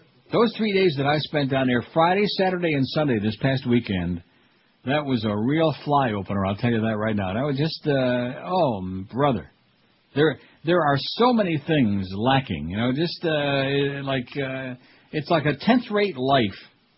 And if your whole life is based on the beach and the palm trees and the ocean and your and the sunshine, then you are in heaven. Other than that, if it's anything beside that, you got problems. That's probably why 72% of the people want out. E- Even I was shocked by that. Yeah. Now, aren't you? Don't you think that's a little bit of a high number? But I mean, it's like so. It's a pretty good sample. It's like 6,600 votes of people that either are actively planning on getting out and working on or leaving, or are like uh, wish they could. 72 percent. Right. And like, I wouldn't care if the electric was high for a good reason, but when you know that they're just When you're getting you, raped, did it? and they've got 11 billion to buy another utility, and the Public Service Commission gives them whatever they Right. want, then you know. And like when the voters vote on something, and then the uh, governor and the legislature Yeah. do everything in their power to, to kill it and to water it down and to stall and delay it. Stuff like it's that. just uh, it's just a hopeless place, man. It's a Yahoo place. It could be. I've said this for years. It could be paradise, but it's not. Like when you find something running down your chin, you know, you think it could be paradise, but it's not. One for well, there's another former defense secretary, Frank Carlucci. There's a real uh, gangster for you. There's a bad guy, Coochie Coochie. Look out for Frank Carlucci. Always be nervous about guys whose last names end in CCI. You know, like Mariucci. No question. Oh boy. Hey, are you in a dead end job? Underpaid? If your New Year's resolution is to get you a high paying career and a life, you ought to act now. Pick up the phone and call Fast Train right now at one eight six six Fast Train. Fast Train will get you trained and ready for your new high paying career in just a few short months. That's correct, you heard right. You can get a new high paying career in just a few short months. So the uh, search for a life might be over real fast. The demand for medical coding specialists and computer professionals is an all-time high right now, and Fast Train offers convenient day, evening, and weekend classes, job placement assistance, and financial aid for people who qualify. Pick up the phone and call Fast Train at one eight six six Fast Train. Fast Train's placed over 100 individuals just like you in 2005. So check Fast Train out on the web at fasttrain.com. You better act now in order to obtain your new high-paying career because classes are quickly filling up. Don't miss the train of opportunity this year. Get out of your dead-end job, start making some real money, and find a serious life. Call 1-866-FAST-TRAIN. This year, make your New Year's resolution a reality by calling Fast Train today. This is Neil Rogers. This is 560 QAM. Yellow Mason resident John Mason speaking. Hello? Hello? Hello? Jennifer? What the hell's the matter, honey? I've been kidnapped. Are you crying? You sound like you're crying. I've been kidnapped by aliens. You've been kidnapped again? by aliens. You've been kidnapped by aliens? Where they done took you? Albuquerque. Albuquerque? Yes. Is that in America? Yes. Where is it? In New Mexico. Where? New Mexico. Albuquerque is. Yeah. I was in Georgia. No, no, New Mexico. Okay. I don't believe you, honey. You don't have to lie to me. No, I want to get married. I really do. It's just that I was kidnapped by aliens. Oh, I believe you, honey. They got short hair. They got short hair. Yes. Who does? But the aliens have short hair. Oh, when you say short hair, you mean like Ryan Seacrest short? A little longer than that. A little longer, like Fabio? Difference doesn't make it shorter hair. All right, honey, don't yell at me. I believe you. Where are you? Can I pick you up? I'm at a 7-Eleven. 7-Eleven. Yes. Can you get me a Slurpee? What? A Slurpee? What? A Slurpee? What? Like a blueberry one. I just been kidnapped. I can't get you a Slurpee. All right, I'll get it myself. You really been kidnapped, honey? Yes. By aliens in a blue van. Aliens drive a blue van? Yes. Like a Chevy van? No. Is it a Ford? No. What kind of van is it? What? kind of van is it? Did they do anything to you? Did they probe you? No. Poke you? No. Prod you? No. Make love to you? No, you idiot! I'm not coming home. I'm staying at the 7-Eleven. You don't want to marry me, do you? No. What? No, I don't. But I forgive you. I don't care. You can come home. I'm done. Come home. I'm done with you. I miss you. Bye bye. I love you. Take care. I love you. I love you. I love you. Bye. I love you. 20 after 11 at QM. Now, let me ask you, we got a new uh, general manager now. Greg Reed has uh, said farewell. He's moving on to uh, bigger and other things. Other things. And Joe Bell's new manager. Now, who's the new sales manager? Uh, I don't think there's been a change there. Uh, I beg your pardon? Do we have a bad connection? Hello? I haven't heard anything about that. Once powerful lobbyist Jack Abramoff completed the second half of his plea deal with the government yesterday by admitting to conspiracy and wire fraud charges stemming from his 2000 purchase of a gambling boat fleet. Abramoff, 46, stood somberly before U.S. District Judge Paul C. Huck to plead guilty to two of the six criminal counts in an August grand jury indictment. Guilty, Your Honor, Abramoff said when Huck asked how he wanted to plead. Huck set a tentative sentencing date of March 16. The plea came a day after Abramoff entered guilty pleas to three other federal charges as part of the agreement with prosecutors requiring him to cooperate in a broad corruption investigation into members of Congress. It's going to smell so bad, it's going to be just unbelievable. It's going to be great. They're all running for cover, and they're all busy giving their money back too. By the way, oh Newt Gingrich and uh, uh, Fat uh, Yeah, Hastert. Oh yeah, even the Bushmeister gave six grand back. Oh, we don't know where that came from. We never heard of this guy. Kind of like uh, Kenny Boyle, you know. Yeah. We have no idea who that is. And say hi to Kenny for us. Like a former business partner did last month, Abramoff pleaded guilty to concocting a false $23 million wire transfer that made it appear as if the pair contributed a sizable stake of their own in cash in the $147.5 million purchase of SunCruz Casinos, Mon. The plea agreement calls for a maximum sentence of just over seven years, but the sentence could be reduced if Abramoff cooperates fully and would run simultaneously with whatever sentence is imposed in the Washington corruption case. The remaining four counts in the Florida indictment will be dismissed. Wearing a dark double-breasted suit and tan baseball cap, unlike the uh, John Gotti outfit he wore the day before, he ducked out of courthouse side door into a waiting car with his Washington lawyer, didn't talk to attorneys or reporters or anybody else. Abramoff's agreed to cooperate in a wide-ranging corruption probe that could involve up to 20 members of Congress and aides, including Tom DeLay. Oh yeah, and old Bob Ney. And they're going to really make hay with this. You can be sure of that. The scandal. These are the people that were going to bring integrity back to the White House. Remember that? After Yeah. Bubba had the, the Monica business going on. Let's see. What's this uh, fax from Eric in Coral Springs? Eric says, I just wanted to write and say I met Chuck Zink about four years ago when I was searching for a way to advertise my golf course. He was a genuinely sincere man who listened to what I had to say. His spots for my course were excellent, and I believe they helped my business. Also, just wanted to say I tried to advertise on WQAM. It was a joke, and when you complain about the people in advertising, just know there's at least one person out there who understands what you're talking about, says Eric. Thank you, Eric. God bless you, baby. Man, here's a guy that tells it like it is because salespeople are iceholes. Yeah, especially at QAM. How many times have we had over the years people say, I've had people come up to me at hockey games and say, you know, I really wanted to buy spots on your station, but I called as this one or that one, and they never returned my call. Uh, uh, How many times? About 30, man. About 30,000 times. Just uh, really pathetic. But you know something? It doesn't cost us any money. Like I said the other yesterday, I'm turning over a new fig leaf. If they if they if they don't want the money, if they don't want all the revenue that they could be making, hey, that's their problem. You know what? They're rolling in money. They're not missing any meals. I guarantee you, the Beasleys are missing no meals. Robert Scheer writes, good old Robert Scheer. Remember he got canned at the LA Times because Yes, he was too liberal, and they're like uh, moving all the liberals out. But nevertheless, he's got his own website, robertscheer.com. He says Abramoff's crimes are indicative of a deeper cesspool. Oh man, like South Florida, cesspool. Top Republican lobbyist Jack Abramoff is set to sing, and his long list of former buddies in Congress and the Bush administration are quaking in anticipation of possible indictments stemming from the consummate Beltway hustler's crass reign as the king of K Street. Casino Jack, a former head of the College Republicans and a pioneer-grade fundraiser for the Bush 2000 campaign, pleaded guilty to three felony counts of conspiracy, mail fraud, and tax evasion in D.C. yesterday, and uh, was in Florida. Well, this is uh, the day before to plead guilty to fraud and conspiracy, etc. Abramoff and other defendants must also repay over 25 million dollars to defrauded clients and another 1.7 million to the IRS. Eh? But most important for the nation is that Abramoff is now detailing the massive web of corruption he spun inside the Beltway, which has already snared a top Bush official, Procurement Chief David Safavian, on charges of lying and obstructing criminal investigation, and reportedly threatens dozens of other D.C. players.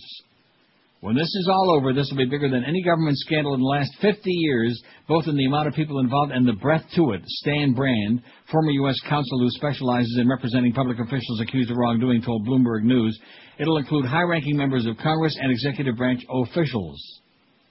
Some of the Wild West field uh, of this Beltway corruption was captured in Saturday's Washington Post expose, the DeLay Abramoff money trail, in documents uh, in chilling detail how, among other scams, Abramoff funneled a portion of the millions he had been skimming from Indian casino operators with a cool, a cool million from two Russian energy moguls through a shell organization called the U.S. Family Network, and from there into the coffers of politicians in a position to help his clients. Ironically, touting its commitment to moral fitness for the nation, the front group with a multi-million dollar budget had a single staff member housed in a back room of a Capitol townhouse it owned and rented out to other organizations like linked to Abramoff and Tom DeLay. The latter's staffers called it ominously DeLay's safe house. This is apparently while DeLay felt the need to tout the U.S. Family Network in a 1999 fundraising letter as a powerful nationwide organization dedicated to restoring our government to citizen control. It was run by Edwin A. Buckham, DeLay's former chief of staff, whose lobbying firm, the Alexander Strategy Group, carried DeLay's wife, Christine, on its payroll. But the moral fitness of such cronyism pales in comparison to the scandal of how Abramoff drummed up support for his varied clients under the cover of conservative morality. Isn't that like an oxymoron, conservative morality? Mm-hmm. For example, in order to block the ambitions of a rival tribe to the Choctaw Indians who had paid Abramoff millions, the U.S. Family Network sent a mailing to Alabama residents warning shrilly that the American family is under attack from all sides crime, drugs, pornography, and one of the least talked about but equally as destructive, gambling. We need your help today to prevent the Poarch Creek Indians from building casinos in Alabama. The letter conveniently failed to mention, however, that the U.S. Family Network had received at least $250,000 from the gambling proceeds of the Choctaws. Another scam detailed in the Post story, which could be quickly uh, obtained for, uh, for, by Hollywood for a thriller, players in the mafia-dominated Russian energy industry slid a cool million-dollar payment through a now-defunct London law firm into the U.S. Family Network's account, which was de facto a slush fund for the Abramoff DeLay Network. Citing the Reverend Christopher Geeslin, who served as a titular leader of the U.S. Family Network, the Post reported that Buckham told the Reverend that payment was intended to secure DeLay's support on legislation forcing the International Monetary Fund to bail out the faltering Russian economy without demanding the country raise taxes on its energy and other profitable industries. Right on cue, DeLay found his way onto Fox News Sunday to take up the Russian viewpoint. They're trying to force Russia to raise taxes at a time when they ought to be cutting taxes in order to get a loan from the IMF, he said. That's just outrageous. The IMF backed down. This is just an initial peek into the sordid world being revealed by Abramoff and two of his key cronies, now spilling the beans to federal investigators. But in the bigger picture, what we're witnessing is the death throes of the GOP revolution, which once promised to restore morality to Washington, but instead sank far deeper into a the cesspool of corruption. Oh, I like that. The cesspool. Kind of like the QM sales department. This is Neil Rogers. This is 560 QAM. Back is kind of like asking the brain surgery to operate on hemorrhoids. Do, do, do, Bellingham, do, do, do, Bellingham, do, do, do, Bellingham, do, do, do, Oh, I am a crooked old turd. Republican slob, you Cunningham. Another tasty white fat butt and a morally Christian crooked smoke. Oh, I for mansion shots and toilets, I put my card in military contracts. Yes, I'm that Duke Duke Cunningham. And I lost all I had in this world. My life is in ruins. I'm heading for the tombs. Like all the uptown push pumps, pointed by Jesus. Oh, Oh, I'm so gonna miss that coinage and the. I guess I wasn't all that cunning for the cunning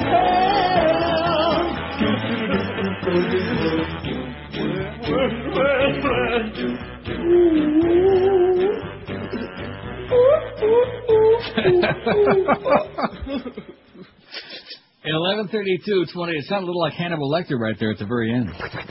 Yeah, 28 till noon at QAM. So anyway, guess which movie's got the most uh, nominations for awards by the Screen Actors Guild? Oh, the Gay Cowboy movie. Bareback Mountain. Right. Now, how, how'd you like it? What did you tell me the review was? The review? You're not going to Yeah. go see that. Now, how, gonna how go you coming that. on Magnolia, Josh? We're I don't know, somebody has to give it listener. to me. Somebody uh, said that they were going to bring a copy by for Josh, so we're waiting. We're holding our breath. Yeah. Hold your breath. Just like there, everybody in the audience is going to be bringing food up to the press box during the Marlin season. I'm assuming there is going to be a Marlin season, by the way. I guess. I'm assuming. I don't know if they got enough players left to field a team, but um, you know, you got to have nine. You think? Yeah. Could be. Hopefully. They'll, they'll find, you know, some minor leaguers to throw in there. Yeah. Oh, now see, Josh Corda said that. What, like they haven't done it already? I mean, what do you, Yeah, but if you want to solidify that easy job you got there and all that great free food you get from the Marlins organization, yeah, that easy job, but uh, the free food part, you know. you see, uh, well, well, thi- this this season we'll uh, work on up to the big time. We won't just count on our old friend Troy from Balance for Life to bring you the food. We'll have all kinds of people bringing you food up there this year. I'm sure there will be. In fact, you know something? It just dawned on me. What's that? What were we begging for them to bring you this last baseball season? A pizza. Pizza. All for me. There you go. See, somebody probably intercepted all the pizzas.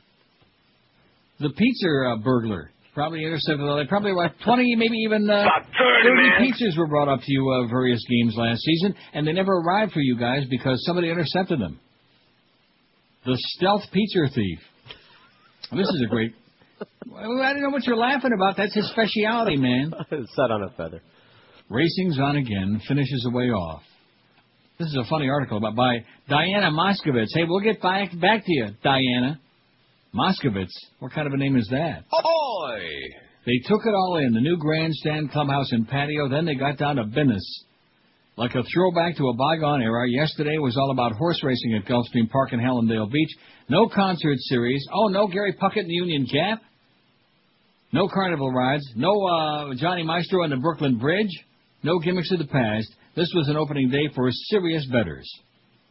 The reason they didn't have any gimmicks going on is because they were discouraging people from coming out there. They wanted people to go to Calder to bet the Gulfstream races because uh, the track isn't finished and they don't want people to be like disappointed. They said, just go to Calder and plunge your guts out on the Gulfstream races. Many shrugged off the unfinished second and third floors in the new clubhouse. Their views of promised luxury restaurants blocked by green tarps, but already advertised on flags across the parking lot. They got fags in the parking lot. Yellow tape marked closed off areas, construction dust and the smell of fresh paint hung in the air. Never mind all that, said Joe Hudson on his 30th year About 30, man. of visiting the races. There was the new grandstand without a scuff, gleaming bathrooms with slick tiles. Oh, man. Oh, by the way, the rumor is that the Palestinians peed on the potato lock is that uh, Ariel Sharon ate at Hanukkah. Those bastards. They're getting even for See, uh, they hit us, so we hit them back, getting even with Arafat. It's a beautiful facility. Too bad it's not complete, Hudson said. This was an older crowd, dotted with walkers, canes, and plenty of gray hair. oh, well, that's very unusual for Gulfstream Park. Not. Most keep a home in South Florida, but some live here part-time. Time spent at Gulfstream is measured in decades, and they know how to bet. Horses are called by their numbers, not names. It's hitting a race, not winning a race. They jot down every horse scratched and jockey changed. You know, Diana, it's really wonderful. You must know a lot about horse racing, as if as if it's a novelty that horses are called out by their numbers when you go to make a bet. And if Diana really knew anything about the track, she'd understand that the old cockers at Gulfstream that lay their racing form down in front of them at the window while there are ten people standing behind them, these are not people who know how to bet. They're an impediment to everybody else's enjoyment. Among them were a few like Mike Nolan, who said the new grandstand was getting away from racing. He couldn't see the horses as clearly at the new saddling paddocks. Maybe he's got the Keith Jackson syndrome. He paid ten bucks to get in the clubhouse and it was too expensive. Well, he's right about that. You know, one thing about going to the thoroughbreds, they soak you ten bucks to go into the clubhouse at Gulfstream now. It's like, uh, I wonder how much, the, I'll have to ask Hank tomorrow, how much the racing form is these days? And then plus the program. It's got to be like three, four bucks and then a tip sheet. You- waste fifteen bucks before you even get in the door, before your ass is in the seat. Even uh, George can't afford that. George No. would love to go out to the track. Yeah. George would love to go anywhere if he get a free meal and uh, just not go home. That's right. Except They're trying to get Orlando. too fancy, Nolan said, but it's a beautiful plan, a gorgeous plan. Better started at the paddock, bobbing for one last look at the competition. Then the trumpeter called the horses and um, to the track for the post parade. They stretched along the fences three rows deep. And the smell of construction gave way to dirt and ocean breeze. And probably the smell of some of those colostomy bags that the old farts are wearing, too. A few hard hats bobbed among the crowd. Hallandale Beach's condos towered in the distance, one unfinished building flanked by construction cranes. See, at Hialeah, they used to have like flamingos and whooping cranes. Here we got construction cranes. Each race started in near silence, only the announcer's voice following the horses. Then they came around the turn. Then the shouting started, reaching a crescendo, drowning out the clapping hooves or commentary. Come on, baby! Turn it up! You can get around! Come on, baby! It's got like a, um, like, Like three? Y's at the end of baby there. A little exaggeration. The horses cross the finish. The announcer calls out a winner. Most of the crowd sulks away. See that? She's like saying that uh, most everybody lost their ass. kind of a thing is that? Among the betters are Tony Vanacore and Irving Goldberg. Vanacore puts his time spent at Gulfstream as many, many years. Goldberg is a little more specific, estimating 25. Goldberg hit the first race. Vanacore didn't, but he had many more to go. The longest lines were for bets, not food. The most read publication was the Gulfstream Handicrapper, tucked under arms and rolled into pockets always within reach. The Daily Racing Form is a close second. For those less inclined to stand online, walking bet takers were on call. They wore navy blue shirts, bet with me, in pink letters on the back, and electronic betting machines slung across their shoulders like purses. Soon, slot machines will join the fray. Voters approved them in Broward last year, and Governor Jeb Bush signed them into law Wednesday. We're waiting for slots, Goldberg said. That's the real opening day. Absolutely correct, How do you like that? Even the old cockers are saying we're waiting for the slots. And one thing that the Career Mutuals have failed miserably, all of them over the past many years, getting living and breathing and young people to come out. Once the slots start, that's going to change totally. You'll see. Even Josh is going to be there trying to win his three million. I'm sure I will. And just wait till they get those topless cigarette girls. Matter of fact, I got uh, ninety-eight dollars and fifty cents on the on on the six forty-nine Lotto last night. Of course, I spent two hundred, but that's not too bad. In fact, I, I think when you go gambling, if you get half your money back, you should be pretty happy. Not as happy as the one guy that won the ten million cash in the Lotto last night, but it wasn't me. And of course, yeah, I didn't have to tell you it wasn't me, did I? No. You want to know why? Because uh, we hear your voice now. That is correct. Got a new manager, a new general manager at QM Joe Bell. We welcome with open arms and legs. This is Neil Rogers. This is 560 QAM. Back it on. This is Joe Bowen, the voice of the Toronto Maple Leafs, and you're listening to the Hockey Authority, Neil God.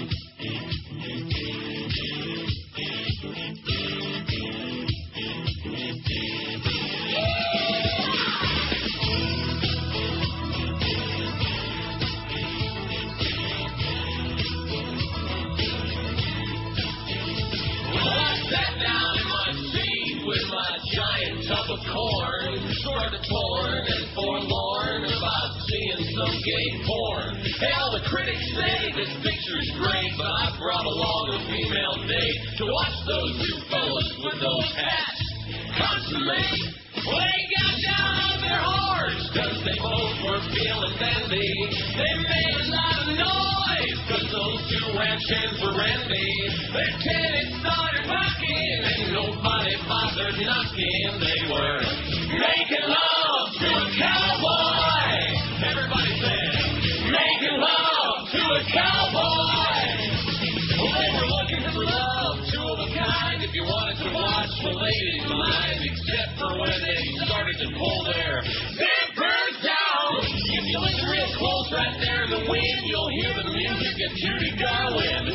Shakes me more to the core than seeing the man whore.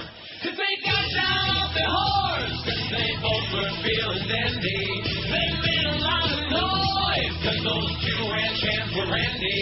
Their started rocking, and nobody bothered knocking. They were making love to a cowboy. Everybody say, making love to a cowboy. Making love a cowboy. You fairy. 1146, 14 till noon at QAM. We got the Molmeister at 2, and then we got Mad Dog. Three solid hours of a Jim Mandich. All right. 4 to 7. Mark that down on your sleeve. Pretty unusual. In fact, Monday, Tuesday, and Thursday, and Saturday, and etc. Three days this week. How about Friday? Let me take a look at the schedule. Oh, yeah, and another four out of the five days he's got the whole three hours. Well, I bet you he's not too happy about that. All right.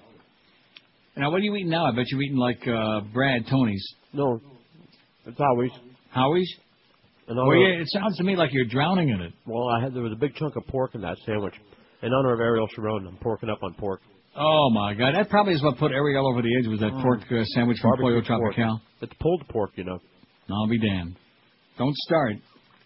Brad has a fax here. He says the prices for a seat facing the track at Gulfstream on a regular day are ten bucks. For the Donn Handicap and the Sunshine Millions, twenty bucks. Fountain of Youth Day, fifty bucks, and Florida Derby Day, seventy-five bucks. That's effed up, says Brad, and you are absolutely, Absolutely correct, correct, sir. So if I were you, I'd like go over to Calder and watch, uh, uh, no matter what day, I'd watch it there because I'm sure they're not going to soak the public those kind of prices. Now, we, uh, well, I don't really know that for a fact, but I would just think so. Well, what kind of prices are those? You know. Of course, once they get the slots, see, it puts everything into perspective. It makes everything, it, it changes everything. Because what, what's fifty bucks or seventy-five bucks when you're losing thousands at the slots? What, what's a few bucks, right? Right. Who cares? Got some good news, by the way, for the Jon Stewart fans. Guess who's going to be uh, hosting the um, Oscars? Oscars? Jon Stewart. What a good guess. How'd you guess that? It was on the news earlier. As the clock ticks ever closer to the 78th Annual Academy Awards on March 5th, which I certainly will go. Oh, and South Park was kind of cute last night. It was the one with, uh, what's her name, Kathie Lee Gifford. It oh, was cute. oh, that was a, that's great. But good news is for you that uh, somebody burned us a copy of the Oh, uh, yeah. of that one, that one that uh, got the Catholics all upset. The one about Tom Cruise and the Catholics. So I will be sending you your copy. All right. All right. Sports fans. How did I ever live without South Park? You know, The Simpsons. Simpsons is a good show, It's, but I really uh, don't, I don't need to see it. it's you know? lukewarm compared to yeah, South Park. exactly. But South Park is so great. How how have I ever? I guess I'm just stubborn. Is that You're it? just yes, you are. You got that cartoon stigma going. Plus, you know those guys are Canadian. Oh no, I, they're, I, They're huh? not. They're they're Colorado. No, they're from Oh, Denver. right, I'm thought they sorry. went to uh, the, No, you're right, I'm sorry. Columbine. Didn't they go to Columbine High School? Um, I think they drove by it. No, no, seriously. Yeah, one of the one of the guys did. Yeah. In Bowling for Mhm. Columbine, Michael That's Moore right. interviewed one of the guys, and he uh, Trey. went to Columbine High School. What is wrong with you, man? Drugs. Oh, I, well, you must be sharing. No, I'm not. You're supposed to be the South Park, Park experts. I'm the silly old uh, goat. Cool. Yeah, but you've seen that movie more than me. Yeah, I have. The Academy of Motion Picture Arts and Sciences has finally found a host, uh, Jon Stewart, who, like I said last week, is uh, you know he's he's funny at times, but he's okay. Sources, he's uh, a little overdone. He, he Sources gets better. What? He gets better with time. He had to grow Is that it? Yeah. Sources confirmed Stewart's selection, which was reported last night by the LA Times Oscar Watch site, theenvelope.latimes.com. An Academy spokesman declined comment. He's mum. The assignment would represent the first Oscar hosting spot for Stewart, who headlines Comedy Central's The Daily Show. Stewart does have black tie experience, though, having hosted the Grammy Awards in 2001 and 2002. Oscar cast producer Gil Cates' choice of a host had been the subject of mounting suspense in Hollywood, just like the general manager situation at QAM. People were on the edge of their seats, picking their nose and picking each other's rectum. Chris Rock, last year's host, was asked not to reprise the role. Reportedly, Billy Crystal, who's hosted eight times, turned it down. And you know something? I like What? Billy Crystal, but enough already, you know? Yeah, maybe that's why he turned it down. It's kind of like Bert Parks. Don't you think they ought to bring back Bert Parks for one more Miss No, America? no, thank you. Here she comes. Just like Dick Clark. If he can be on, why not Bert Parks? Just because he's dead. Speculation also would centered on such other previous hosts as Whoopi Goldberg. Oh, no. And Steve Martin. You fairy. Oh, no. Anyway. I shouldn't have said that about Steve Martin. You'll be, you'll be assuming I'm saying things, which you know, Oh, I don't. maybe I never, am. never give it a thought. Well, think about it. Five six seven oh five sixty pound. There's Lou Dobbs. Well, hey Lou, you idiot. Boy, do I hate him. He just one of the. Of course, almost anybody on CNN I despise. Uh huh. Like that pedantic, idiotic uh, Wolf Blitzkrieg who acts like he's talking to a kindergarten class you know, in West Virginia. And oh, and just the way he phrases there, kind of like your president. You know, any word with more than two syllables, he kind of like has to pronounce it out like in. Oh man. America, let's face it, baby, you've had it. 300 million people, I bet you like 100 million of them are like dumber than sawdust. And why, how come I'm being so generous? First, I was talking about those poor bastards in West Virginia, those coal mining families. Man, that's too close to Tennessee for comfort. That's the problem. Then, speaking of uh, Josh and his Texas Longhorns, I saw those hook'em horns people in the crowd. Like, oh, jeez! And you wonder why I rooted for USC? My God, talk about a bunch of inbred retards. Good golly, Miss Molly. And of course, uh, that's where your president is from. So what does that tell you? Crawford, Texas. That's right. Good old boy. And Laura Bush. And of course, uh, Lady Bird Johnson, a shrub, a tree and a bush. And now we got the Bush part. Speaking of Bush, Reggie Bush, man, he blew that game with that uh, stupid lateral in the first quarter, of the first half. What, was he thinking about? I, I don't know. I wouldn't say the game. It's like his fault. What, what do you mean it wasn't his fault? He's the one who made a. Uh, and, and the guy he tried like, to the lateral. quarter. The guy he tried the lateral it to wasn't even looking. He wasn't expecting it. They were going. They were driving right down the field. They were. They were eating up the Penn State defense like sieve, water through a sieve. What, Yeah, what game did you watch? And if he would have made the play, it would have been the greatest play ever. So you know that's how it goes. It was a stupid, undisciplined play that cost them the game. Cost them a touchdown it was in the first lead. quarter. What- Well, let- me ask you something. Do points in the fourth quarter count more than points in the first quarter? No, they don't. But you can't say I that cost see. them the game. They would have had a big lead, baby. Big lead. Stupid play, Reggie. Well, what do you expect from a guy's last name is Bush? Good point. Yeah. See? Now we're finally uh, reaching the area of agreement. I- I'm serious though. That that kid, um, the quarterback, Vince what's his name? Vince Young for uh, Texas. I, I've never seen anybody like him. I mean, he, he makes Michael Vick seem like a statue. He's just he's slippery, man. You can't tackle him. On that last drive in the game, there at one play when they got down to like the nine yard line, it took four guys to tackle him. Remember that play? I do, and they knew it was coming. Yeah, and then they knew it was coming at the end of the game, and they still weren't nowhere near him when he just waltzed right in there, a walk, a walk in, almost walk off the field touchdown. Oh, it wasn't walk off. Bad uh, clock management too by Pete Carroll. He got out coached in that game. I know he's had a, a great run there and won two national championships and all of that, but he got out coached uh, last night. Yeah, he did. Too bad, Pete. Of course, you want to know why? Why's that? There's one word that keeps coming up every time I see Pete Carroll on the uh, sideline. J E T S Jets suck. Jets. See, it's the Jets factor, man. You hear the choking and gagging sounds. WQAM, hello. Yeah, Josh is getting late, but the thought. WQAM, hello. WQAM, hola. My sugar's two eighty five. Is that good? WQAM, hello. QAM, Hi. yes. In a little tribute to Chuck Zink, he was also a great pitchman, and uh, maybe George will remember this too. Burger King, close to you, buy upper order two. Best burger bar for miles around. Broiled, not fried. How does that sound? I remember it That's now. great. That's better than hold the pickles, hold the lettuce, and uh, don't forget us. Don't forget it. Don't forget Chuck Zink, man. Amen. Bye bye. Thanks. Good job, by the way. She was excellent. See, it goes to show you. Keep punching those buttons, man. Just keep punching them. Not after about 200, you'll get one. There, there you go. So what's wrong with that? Nothing. Those are good odds. What is wrong with that? It's good when you can get 200 calls. Over across the street, man, they don't get 200 calls in six months. hey, oh, hey, Juice, what do you think, Juice? Let's have some dolphin love, Juice. Dolphin love? Yeah, dolphin love. It's kind of like monkey love, only a little bit bigger. You're going to make a movie about that, too? That's coming soon. Neil. WQAM, hello, yes. Neil, how are you? Good. Did, did, did, but I don't know if you talked about it. Did you hear uh, Letterman? O'Reilly was on Letterman. And Yeah, he and ripped- Letterman ripped him an ass, and that's great and uh, wonderful. Okay, I don't watch Letterman. And again, they showed the clips again last night, and uh, I'm not interested. I, in fact, when the game was on, because I was in my high definition channel, so I was flipping back and forth, and I actually did see about two minutes of Letterman, which I haven't seen him in years. And other than getting like fatter, uh, I, I I didn't really see very much there. I, I you know he knocked Bush, he ripped Bush about something, and the audience was like, ah. even the audience was like uh, semi comatose, you know. And Paul Shaffer was like repeating everything he said. Ah. Paul Shaffer's kind of like the bird, you Why know. does he do that? He's like the bird. He's actually worse because the bird never just repeated your No, he just back. tackled, but Yeah. but he's got to repeat everything Dave said in, Like, ca- in case the the punchline. audience missed it the Yeah. first time, or it didn't sink in, or maybe it really wasn't very funny. You know. I mean, it's, it's good that he ripped Bill O'Reilly an ass, but the obvious question is why did he have him on in the first place? Why give him the publicity? See, well, what- what's the point? I don't know. So, so obviously he was also benefiting by having this loser honor be- because that's us in the media, man. We're all a bunch of whores. That's all. They're all whoring off each other. And O'Reilly doesn't give a crap that he ripped him an ass because he just got more free publicity on there. He doesn't care, and everybody was talking about it.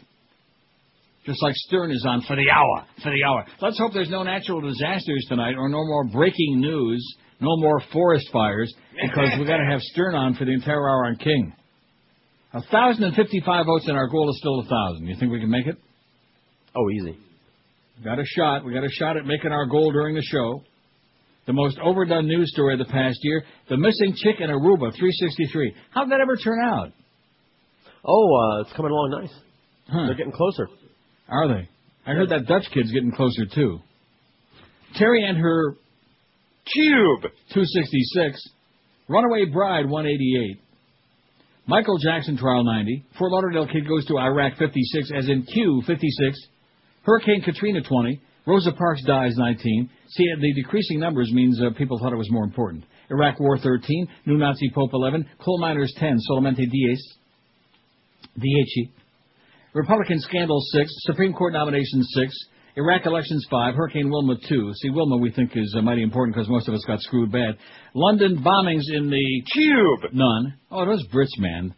Why can't they just call it the subway like normal people? No, it's the Tube! And Asian earthquakes, also none. Now, do you really think that the, um, I don't know. Well, I guess because it was a terrorist thing, see? Oh, and speaking of that, speaking of the news media being sick and getting things wrong, do you remember they had those big explosions at the, um, where the hell was it? In England? A few weeks ago? That was, that was right before I went to Amsterdam. Okay. And the first day they said it was an accident, and then the second day, oh no, it's terrorist related, and it was a, and then uh, by the time I got there, oh well, no, it was nothing. It was an accident, and uh, somebody got hurt. How do you like that? Yeah. Well, how come they don't they don't correct it? Shut how up, come they Tommy. don't say? Oh, that's right, I forgot. And by the way, those people in the coal mine, Yeah, how'd they do it? still alive. This is Neil Rogers. This is 560 QAM.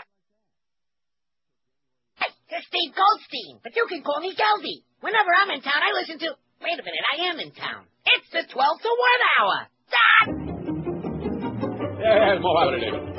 It's Tuesday, Seth Blatter. There isn't Wednesday. I don't know. It's the Katzenheimers again. Uh, so today, uh, we're not going to talk about anything that happened on the show that preceded me. So don't be calling me here and calling me Mo. The name ain't Mo. Understand? It's Mo Howard and David. Now, on with the droning moronics of sports. Do we have that uh, actuality queued up? I got it. Everybody in the organization gave a hundred percent after spending the evening with transvestite hookers and said, "Give me the ball, give me the ball, give me the ball, give me the ball, give me the ball, give me the ball, give me the ball, give me the ball." Okay, joining us here on the phone, we got uh, Peter King. Peter King. You know Peter King. He's famous. Sports royalty, I tell you. Uh, what do you say there, Pete? Who is this? You got the wrong king. Who are you? Tonight, I'm Larry King. 30,000 dead women and children. We're approaching 3,000 dead troops in Iraq. No one can afford to drive. And the president is having someone read your email to him. So joining me tonight will be the remains of Hermione Gingold. That wasn't Peter King. I know. I'm sorry. Got him now. All right. This you, Pete? no, Who's this? Stephen King. Oh, Stephen King, huh? Well, you don't scare me. I don't, huh? No. Roy! Help! Get me off the chandelier! Why did you put a chandelier in the studio in the first place? I wanted the place to look more like Leonard's a great Now get me off of here! Looks like I don't have to. So I guess Mo's going to be hanging around a little bit longer, huh? 1202 at 560 WQM. Happy Thursday, January the 5th. All of a sudden, it just, I don't know, it feels like the new year. We're finally into the swing of it, you know? We're swinging. All the holidays behind us. We got the Greg Reed mystery is finally solved, and uh, he, like I said, gave me a very nice call yesterday. We confabulated for about 20 minutes on the phone. It was very pleasant, very complimentary, very uh, ass-licking. It was just fine. Then they had the big meeting at 10 o'clock this morning. Our new general manager is Joe Bell. Rhymes with swell. That's fine. Right. We're real happy about that. He's coming over from KISS, which means probably Joe Bell's not a sports nerd. You know what I'm saying? He's probably a sports fan, but not a sports nerd. See the difference? Right. Which is good for us because the sports nerd factor has always been uh, kind of a thorn in our ass, wouldn't you say? I'm sorry, I didn't. I missed that last part. Guitarist Pete Townshend has warned iPod users they could end up with hearing problems as bad as his own if they don't turn the volume of the music they're listening to down on the earphones. Turn it down! Townshend, 60, guitarist in the 60s band The Who, said his hearing was irreversibly damaged by years of using studio headphones, and that he's now forced to take 36-hour breaks between recording sessions to allow his ears to recover. How do you like that? 36 hours, it's like a day and a half. Wow. And that's something? It's something. I've unwittingly helped to invent and refine a type of music that makes its principal components deaf, he said on his website. Hearing loss is a terrible thing. That's what Rush said.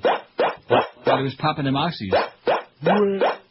Hearing loss is a terrible thing because it cannot be repaired. If you use an iPod or anything like it, or your child uses one, you may be okay, but my intuition tells me there is terrible trouble ahead. Uh-oh. Well, guess what movie I saw parts of last night? It looked like a pretty good movie, but I didn't see enough of it. I give up big trouble. Sleepers. Sleepers? Not singular, not the Woody Allen sleeper, but Right. sleepers with um, Brad Pitt and um, um, Robert De Niro and uh, Dustin Hoffman. Don't think I saw it. Sleepers. I'm sure I'd remember Had three or four stars on the screen there on the uh, uh, thing on the blurb. It's about the and it's supposed to be a true story. It's written on a very controversial book by a guy who claimed that in the uh, juvenile centers in New York that these three guys got together and they decided to kill somebody out of revenge and they committed the perfect crime and Brad Pitt was the lawyer and he uh, whatever. I, I, it- I saw oh, parts. I think I did see that. Because I was watching the football game, so obviously that was more important than watching some stupid ass movie. But it looked pretty good to me. Maybe somebody in the audience has seen Sleepers. I'm sure we got a lot of sleepers out there. I think I saw it. No, no, it couldn't have been that good though, because you know, like if you don't remember it, Yeah, I know. how good could it have been? Didn't leave a lasting impression. Fair. Could have been fair. Oh. Referring to the increasingly popular practice of downloading music from the internet, Townshend said, the downside may be that on our computers, for privacy, for respect to family and coworkers, and for convenience, we use earphones at almost every stage of interaction with sound.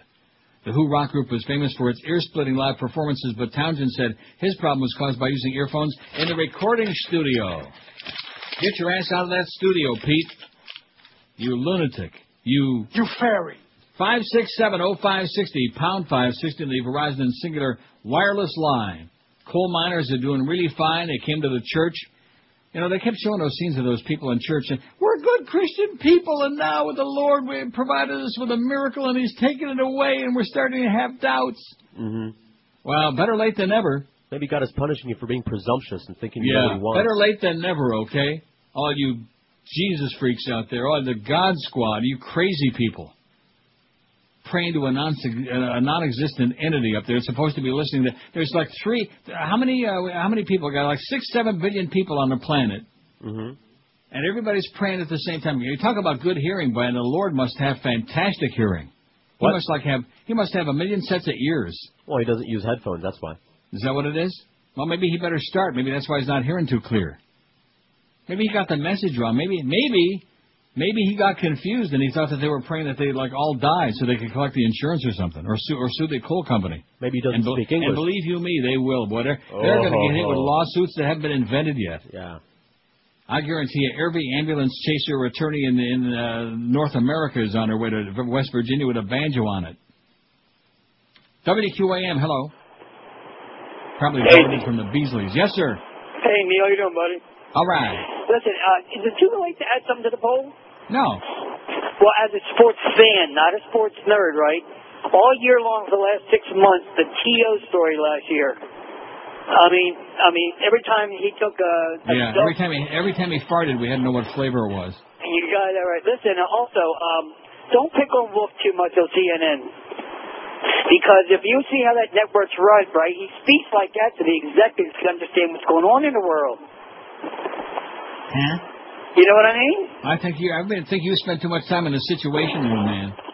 Yeah, not me. Good luck to you, Pally. You too, buddy. Yeah, we're here in the situation room, and uh, well, and, uh, and they're talking to these like important people in the world, people who actually mean something. Well, we have to go back to Wolf Blitzer in the situation room, but uh, you know, you people at CNN are crazy people. You're you're insane. You're out of your freaking minds.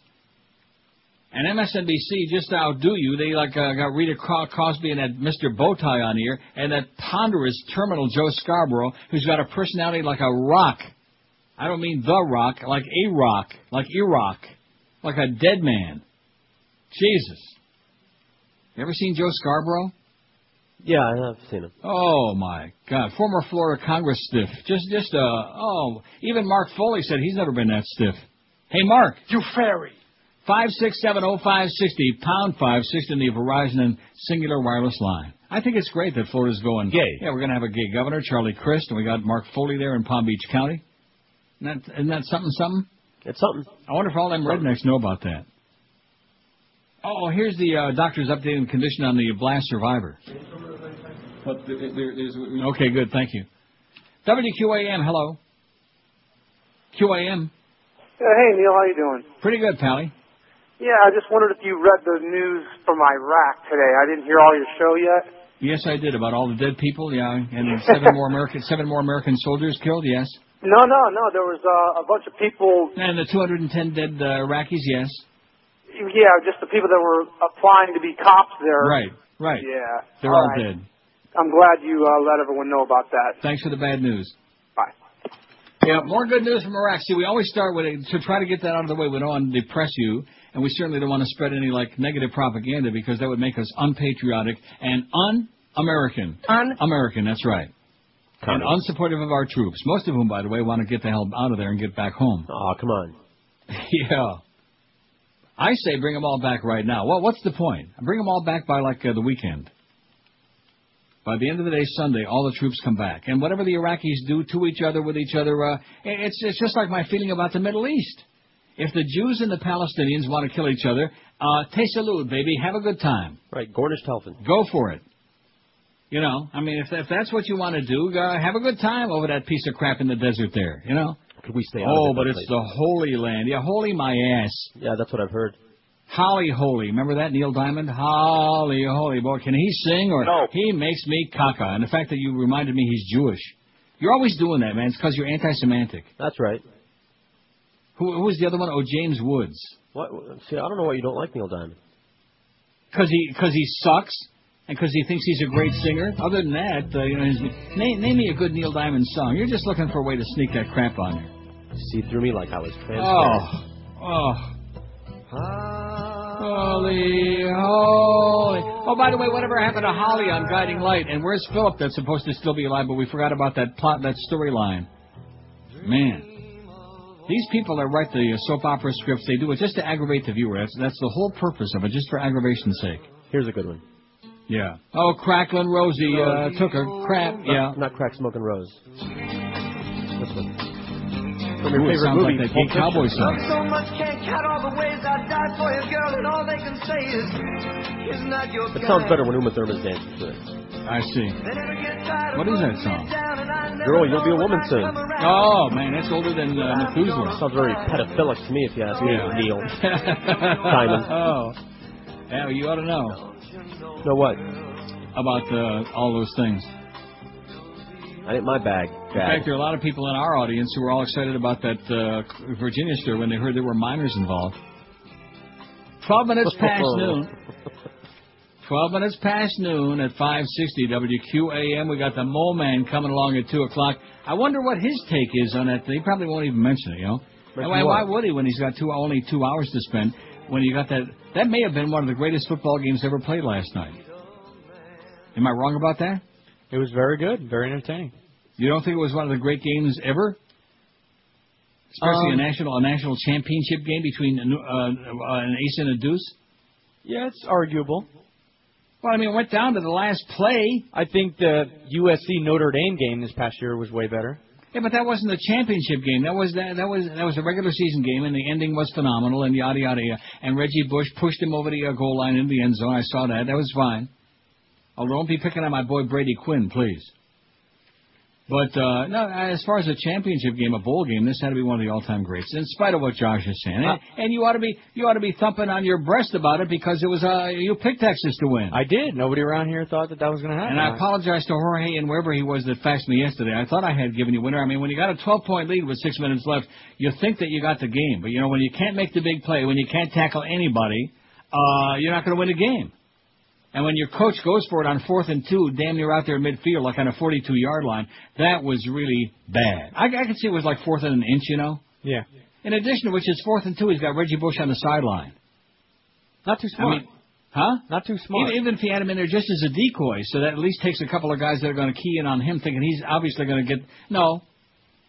And he didn't even come close to making it. They, they didn't even come close Pete Carroll, my ass. Anyway, it was just it was a great game. And Texas, as much as I can't stand them and their obnoxious hook'em horns fans, they they deserve to win it.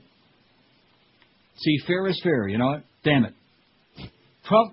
Well, I mean, you know, I was rooting for USC. That Matt Leinart, he looks uh, pretty good to me. Okay. I'd like to sit down and have a little chat with him. 1213 at 560 WQAM. Hey, Happy New Year from the fine folks at Armstrong Ford Homestead. 2005 was a great year, and thousands of new customers took advantage of the Neil deal and bought their new Ford from Armstrong Ford. Thousands. Why do people shop there? It's easy because Armstrong Ford guarantees you a great price, great service after the sale, and that personal touch that comes from a local family owner dealership that wants you coming back again and again. Pick up the phone right now and call General Manager David Rich at 305 247 5112. And don't forget, when you buy a new Ford from Armstrong Ford of Homestead, you still get that unbelievable exclusive tires and batteries for life program. That's right.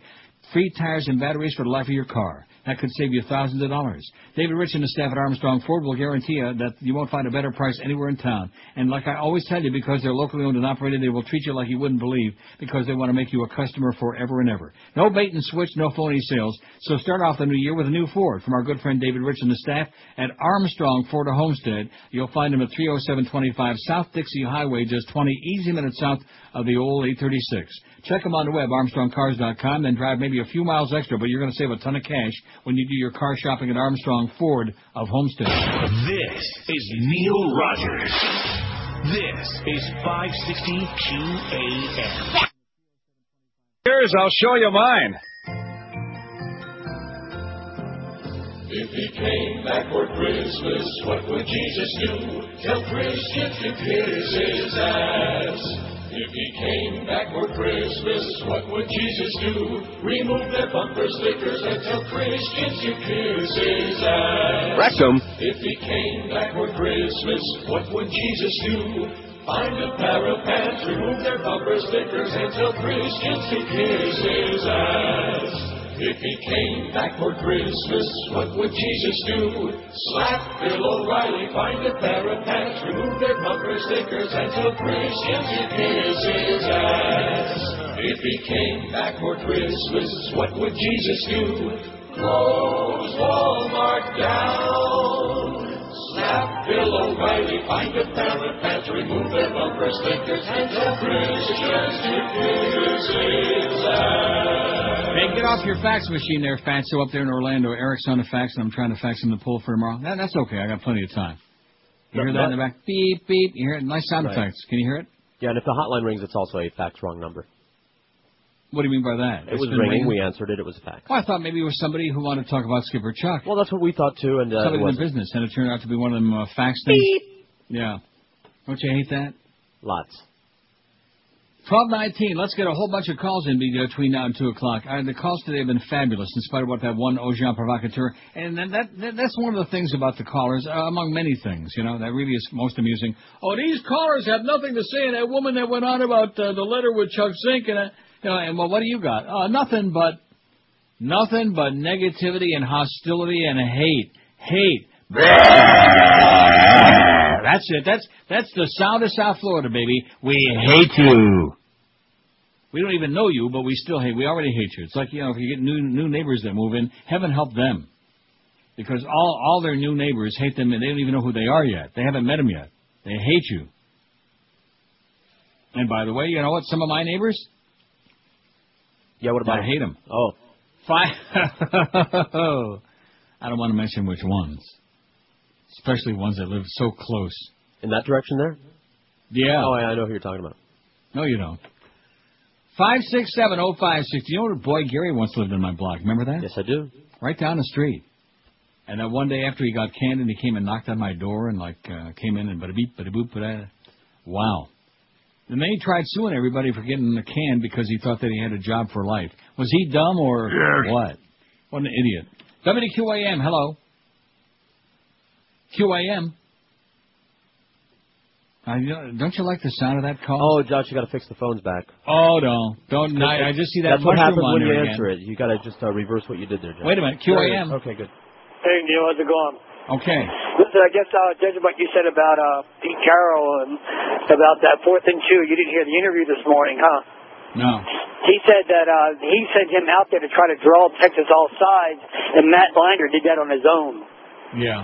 He took the step, tried to get the two yards to be, I guess, the hero of the team, and you know, run out the clock. Well, And he blew the play. Still bad coaching. How, I, bad communication, man. But that's I why mean, that, Reggie that was, wasn't that in was the most because- crucial play of the game for them. Oh, that me. That's, but that's why he wasn't in there because he was just trying to draw the Texas uh, all, Yeah. defense all sides. Like I said, that Matt Leinart, uh, he's not much. well, he's going to be good in the NFL, I No, think. he, he's good. He's pretty good. All right, buddy. Thanks, pal. I thought the pitch was the most important. Let's make up our mind here. What?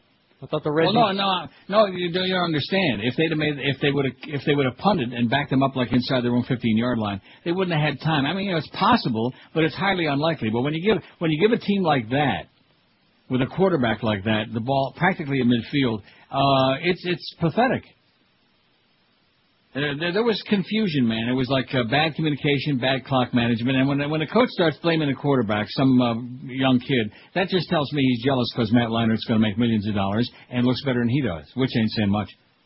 That, that's all, just jealousy. What what kind of a coach does that? You know, coach ought to come out there and say it's my fault. It was bad communication, and uh, we should have called a timeout. We should have done this, but a beat, but in fact, didn't they call a timeout? They did call a timeout before that fourth and two. They did.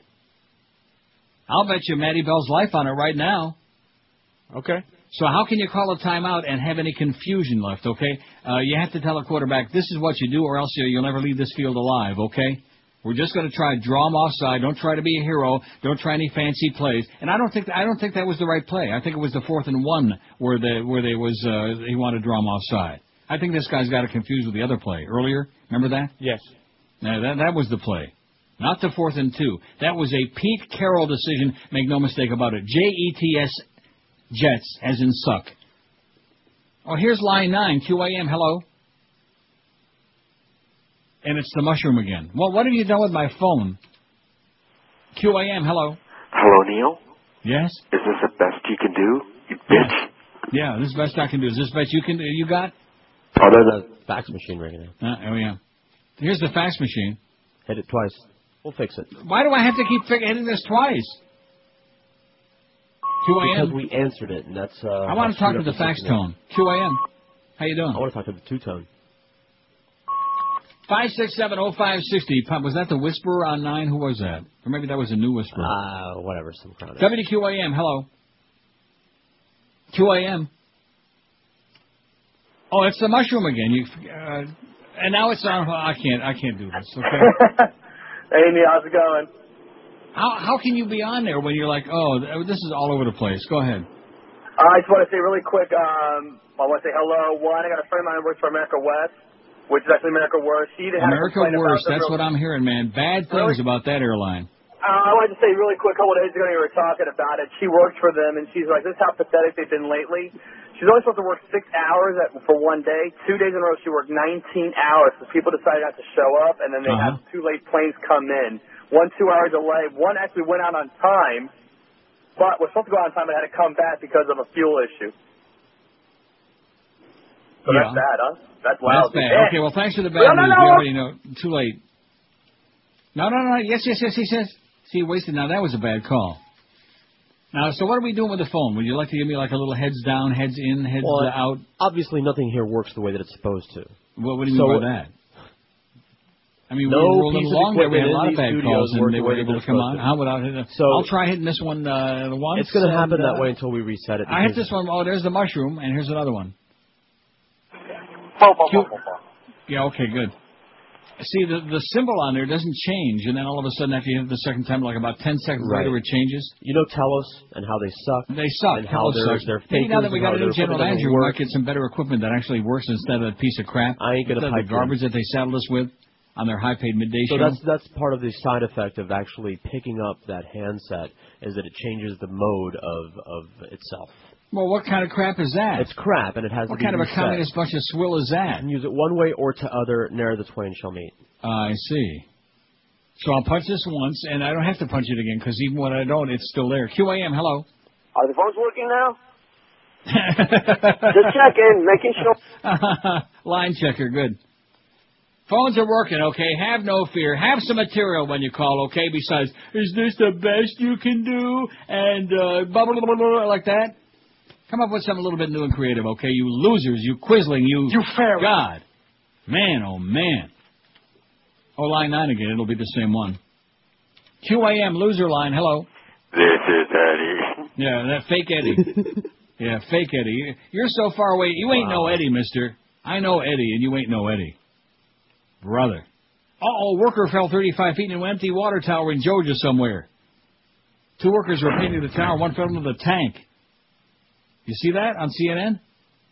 No, so let's let maybe Okay. maybe this story is going to go on all day, and we'll have to preempt uh, big parts of the King Show again tonight, and uh, Uh-huh. Howard won't get his uh, 60 minutes of fame again. No, I've always wondered what it was like in one of those tanks. Well, I guess now we'll find out. We'll get the inside scoop. Oh. Fell that- 35 feet into an empty water tower in Jackson County, Georgia. See if there was water in there. Oh, and, well, yeah. I guess, uh, Didn't it was huh? empty. And they got the uh, other couple of workers sitting up there on top, and they're like going to drop something down, like maybe lunch. Probably some church's chicken would be good. 27 past noon. Then, of course, if he has too much lunch, he might have to do a little number in there in the water tower. And then when they fill it up with water, oh man, you know those floaters. Yeah, I know. 27 afternoon at QAM. Well, it's that time of the year again for New Year's resolutions. This year, you've got the best option to lose weight and get healthy again. Balance for Life, that magical black sack. And this year, we're going to help the beast out and get him ready for his wedding day, providing him with gourmet meals from Balance for Life. Tune in every day for updates of his progress and, of course, our chance to rip him a bigger, fatter ass every day. What could be easier than getting three gourmet meals and two delicious snacks delivered in a black sack every day right to your doorstep and still lose weight? And the best part of it is they give you a menu. You pick the choices for every day. You get to pick what you eat, and it's fantastic. Delicious food that keeps you on the straight and narrow path. Why would you want to join a gym? Fight the traffic, fight the crowds in the gym, follow somebody on a sweaty machine, wait for the cardio equipment, and then quit after just a few weeks out of frustration and still be as fat as a tub. Relax this year. Sign up for Balance for Life. Get a weekly menu of meal selections and let them do all the work because the meals come right to your doorstep and you're going to lose weight like crazy. Sit back and eat gourmet meals as your friends and coworkers rush off in the dead of winter during those South Florida snowstorms to the gym snacking on carrot sticks and rice cakes. So get in the zone with Balance for Life. Call them now toll free and start losing that weight as soon as the first day. Call 1 866 225 4543. That's 1 866 225 4543 or check them on the wicked web at balanceforlife.com. Don't wait. Call Balance for Life right now. Mention Neil Rogers or QAM and get two days free this week. Two days of food free this week if you call right now. 1 866 225 4543. This is Neil Rogers. This is 560 QAM. Had a hammer, I had a hammer in the morning. Hank Goldberg. Weekdays 7 to 10. On one station. Sports Radio 560 WQAM. Miami, Fort Lauderdale.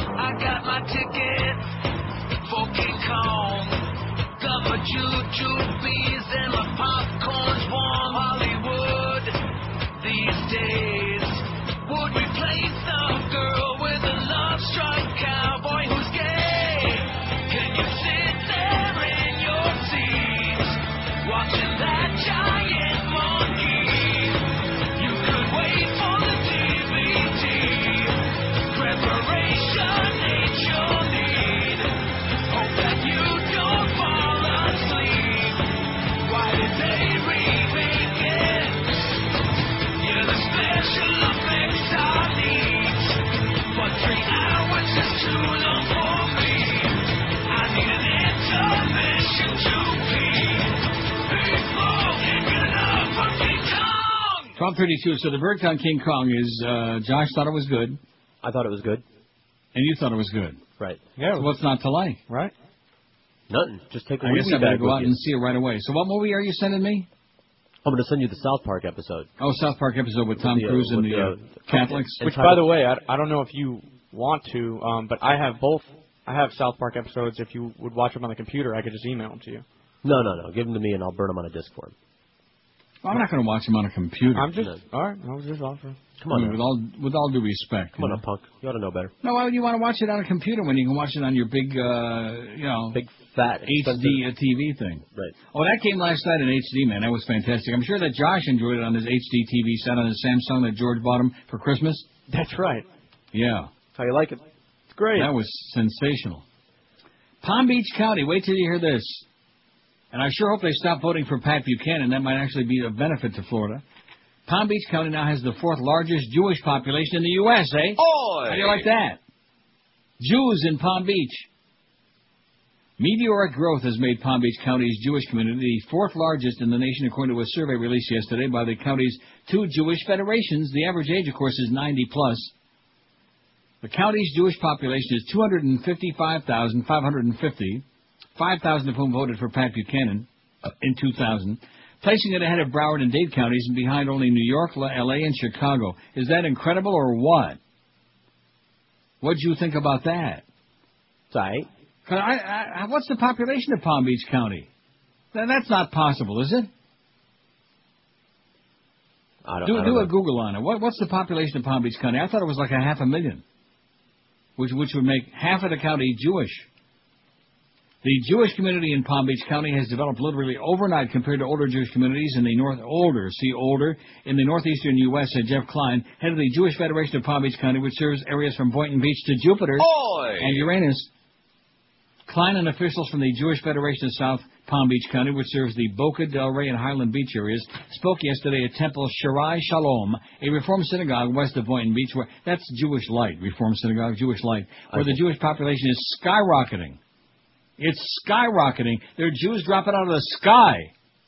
They're coming in in banana boats. The 2004 population was uh, 1,243,000. Palm Beach County's got over a million people. How do you like that? One million and what? One point two. Yes. So that means that 20% of Palm Beach is Jewish. 20%. How do you like that, boys and girls? Okay, so if you want to open up a halavah stand, that's where to do it, right there in Boynton Beach. Federation officials say they face the challenge of promoting a sense of Jewish identity among new arrivals not found by the historic roots that anchor Jewish communities in the Northeast. Officials who presented the survey are concerned that the emerging groups of Jews in Palm Beach County includes growing numbers of young families who are not affiliated with any synagogue, participate little in Jewish community life, and donate less to Jewish causes than older groups. And I salute them, by the way. In other words, we don't have a bunch of Getchkis. Only 32% of the county's Jews are affiliated with a synagogue. That number drops to 16% among those 35 and younger, to which I say, oh, there's hope for us after all. Hope for the world. Now, if we can just say that about all the other uh, nutty religions.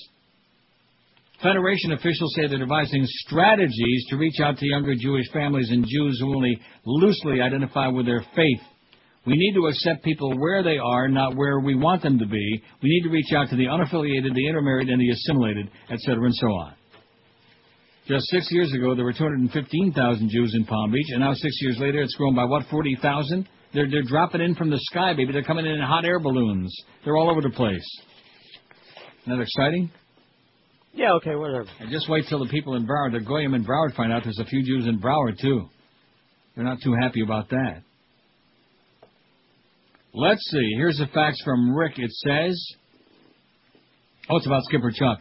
I, I'm really, well, I guess you burned that out Monday and uh, Tuesday. Well, he wasn't dead. He was just ailing, and we Well, were- that's what I'm saying. we When were you wait till he died, at least have the decency before you put the guy in the ground.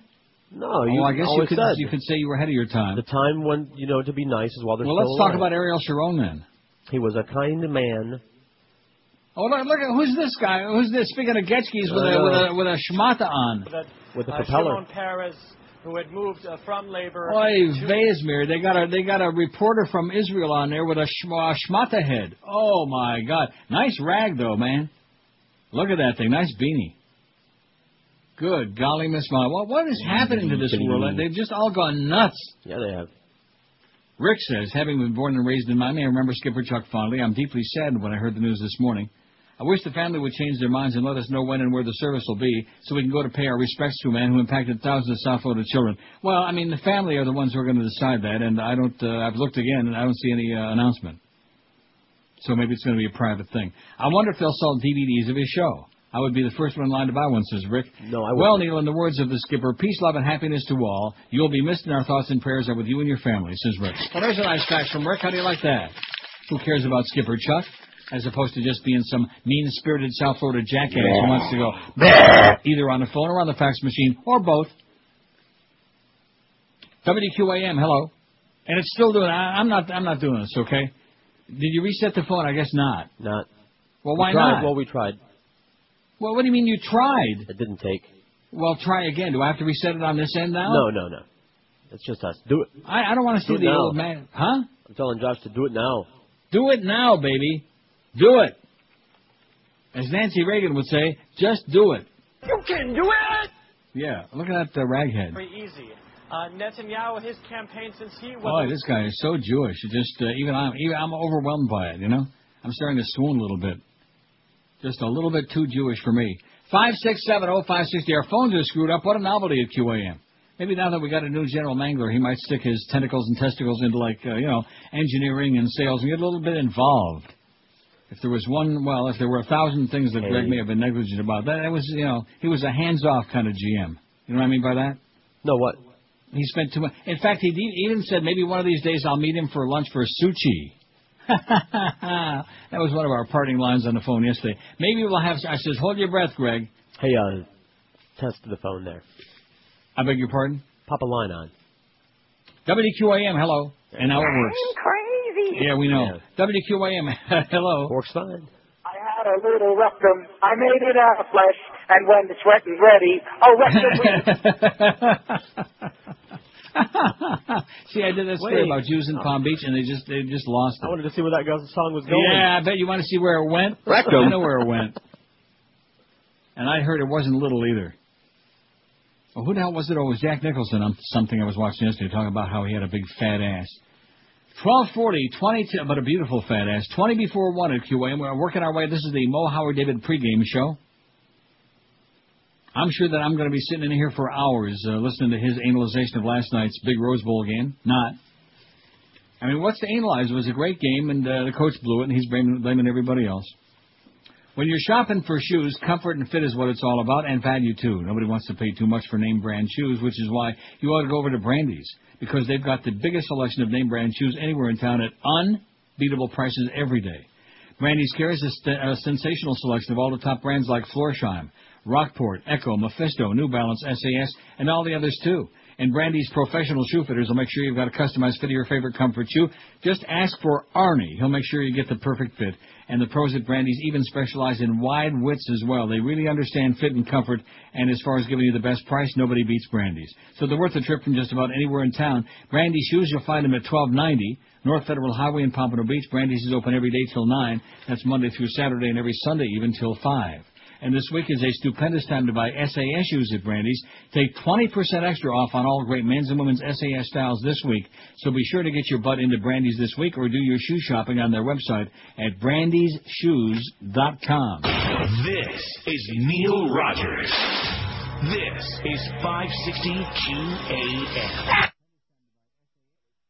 talk today about why we went into Iraq, why we stayed in Iraq, and why we cannot and will not leave Iraq for generations to come.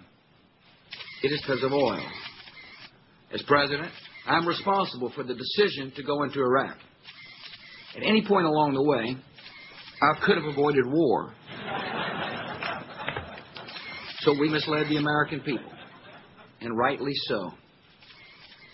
Stakes in Iraq are high because of oil, and we will not leave until victory has been achieved. May God bless you all. Abu, Abu, Abu, Abu Ghraib. Do tell 'em, baby. 1244. The Florida Supreme Court struck down the state's voucher system that allows some children to attend private schools at taxpayer expense today, saying it violates the state's constitutional requirement of a uniform system of free public schools. How do you like that? Yeah. There's one for the good guys. No more of this uh, Goyisher crap. School vouchers, my ass, my fat ass in your governor's case. That'd You big miserable voucher. idiot. What? I said that'd be a big voucher. Yeah. Thursday's 5 to 2 opinion struck down the Opportunity Scholarship Program championed by fat ass Governor Jeb Bush, by Farbissen Governor Jeb Bush, which was the nation's first statewide system of school vouchers. About 700 children statewide are using the program to attend a private or parochial school after transferring from a public school the state considers to be failing. Like our governor, failing. Chief Justice Barbara Pariente, writing for the majority, said the program diverts public dollars into separate private systems parallel to and in competition with the free public schools, which are the sole means set out in the state constitution for educating Florida's children. Private schools are also not uh, there are not uniform when compared with each other or the public school system, and they're exempt from many standards imposed by law in public schools, such as mandatory testing. She added, and God only knows what kind of crap they're teaching too. By the way. Justices Kenneth Bell and Raul Cantero, both appointed by Bush, dissented. Raul Cantero. What a surprise, huh? Nice going, Raul. Maybe some of them cannibals right now are eating Raul. The 99 law previously had been ruled unconstitutional by the First District Court of Appeals on grounds that it violated the separation of church and state in the Florida Constitution. The High Court found no need to address that issue after finding vouchers violate the public education provision. The law was challenged the day after Bush signed it. More than a dozen groups filed Friends of the Court briefs in the case, ranging from the U.S. Department of Justice supporting the state to the International Reading Association supporting the voucher opponents. Those opponents include the Florida Education Association, the State Teachers Union, the Florida PTA, the National Association for the Advancement of Colored People, and the League of Women Voters. Two more recent voucher programs dwarf the Opportunity Scholarships. Nearly 14,000 students attend private schools on McKay Scholarships, which was created for children with disabilities, and another 10,000 poor children attend private schools on scholarships funded by businesses that get tax credits from the state. And a partridge in a pear tree. So there's one again against your fat ass governor, just like Terri and her, Phew. just like the slots. And just like the offshore drilling and every other damn thing he comes down on the wrong side of, this is a piece of crap, a disaster. But he's wildly popular in Florida because at least half the population is dumber than sawdust. God, what a what a place, what a what a state of depression. When you're in Florida, man, you know what state you're in. Yeah. A state of depression. Speaking of state of depression, guess what? What? The son of Indianapolis Colts coach Tony Dungy used a belt to hang himself from a ceiling fan, according to the 9/11 call the teenager the teen's girlfriend made when she found him last month. Sounds like bad parenting to me, Josh. You never know. Sounds like bad parenting to me, Tony. I think God is gonna. I think God will get even during the playoffs. You'll see. Antoinette Anderson returned to James Dungy's apartment. We got the game Saturday too, by the way. We got the, the Patriots in Jacksonville on Saturday. Got a couple of games Saturday, right? Right. Wow. High pressure weekend, man. Heavy duty. Take a lot of drugs between now and the weekend. Going to be tremendous amount of pressure. When's that Dolphin playoff game on? Antoinette Anderson returned to James Dungy's apartment after a 10-minute walk early December 22nd to find him apparently lifeless, according to tapes released yesterday. The tape is the first public indication of how James Dungy, 18, apparently killed himself. This whole thing has been kind of like shrouded in mystery, wouldn't you say? I would say. yeah. Well, what, how, what the hell do you know? You would know Tony Dungy from uh, Tony uh, Schwartz. Who? I think my boyfriend's dead, an anguished Anderson told an emergency dispatcher. I think he tried to hang himself or something. She told the dispatcher she had used a knife to cut James Dungy down. She told the dispatcher Dungy's roommate was asleep in another room. Get the roommate up, the dispatcher told Anderson. You're going to need some help here, okay? Okay? Okay. Anderson is then heard telling the roommate, whose name has not been released, I think he's dead, like for real, and I'm on the phone with 911. The two tell the dispatcher Dungy isn't moving. The dispatcher tells him how to perform CPR as Anderson cried. Force two deep breaths of air into the lungs, just like you're blowing up a big balloon, the dispatcher said. Did you do that? Yes, Anderson said. I just don't think he's alive. You feel air going in, the dispatcher asked. Anderson replied, No. No. Two no's. No. No. A Hillsborough County Sheriff deputy soon arrived and took over the CPR. A paramedic crew took Dungy to a hospital where he was pronounced dead. The local medical examiner has called the death an apparent suicide, apparent, but has refused to give an exact cause pending results of tox, uh, toxicological, toxicological tests that should be ready in about a month. You said to- toxicological test. Toxicological tests. Good. On October 21st, James, well, you never know when you're going to be reading a story, and you might have to read that. Maybe On. October 21st, James Dungy was treated after overdosing on painkillers. Then he calmly told a 911 dispatcher he was just being stupid and taking about 18 pills. He was taken to a hospital for treatment. James Dungy had moved back to the Tampa area from Indianapolis last year to attend college. His father had coached the Bucs from uh, 96 to 2001. In fact, it wouldn't surprise me if the ghost of James Dungy hovers over the Bucs in the playoffs this year and they make an early exit. Tony Dungy missed one game after his son's death, returned to the cold sideline. Yada yada. How you like that? Now let's see. Who did the Who did the Bucs? Was it wasn't New Orleans? Was it that they squeaked by on Sunday? That's right. I mean that that was pretty embarrassing. They were like all out to beat a little girls team, all out. God, and what what is this thing about? Uh, that's no Jackrabbit. It's an artist in chains. Oh, what it's is just a this? story. It's uh, whatever. Is it funny? Is it Yeah? Whatever. It, uh, oh, it's not too good. If you give me like, eh, we we don't have time for grade Z material today, okay? We got to like uh, crank it up a couple of notches so that guy isn't disappointed. The crank on line nine, you know. Come on, call us back again on line nine, Pally. We're really starting to enjoy you a lot. Let's see if that's the best you got, sweetheart. We know what you got. Smoothie, blueberry, I think. Five six seven oh five sixty pound five sixty on the Verizon Cingular Wireless line. Let's get those phones smoking, baby. Wake up and live. Skipper Chuck died, and you people are like, "Bleh." you're like, same old crap, man. Same old crap. Yeah, and I'll tell you one thing. Too bad that Prozac Ron wasn't on that Skipper Chuck show. He, he'd have gotten a couple of spankings, might have straightened his ass out. I think Scrubby would have given it to him. There you go. Here's our guy, QAM. Neil, what's your take on the NFL draft? Yeah, take this. Take this. Take about take up whatever those pills were that James Dungy took. Take about eighty of them, okay, and call us back tomorrow from the other side, sweetheart. What a loser.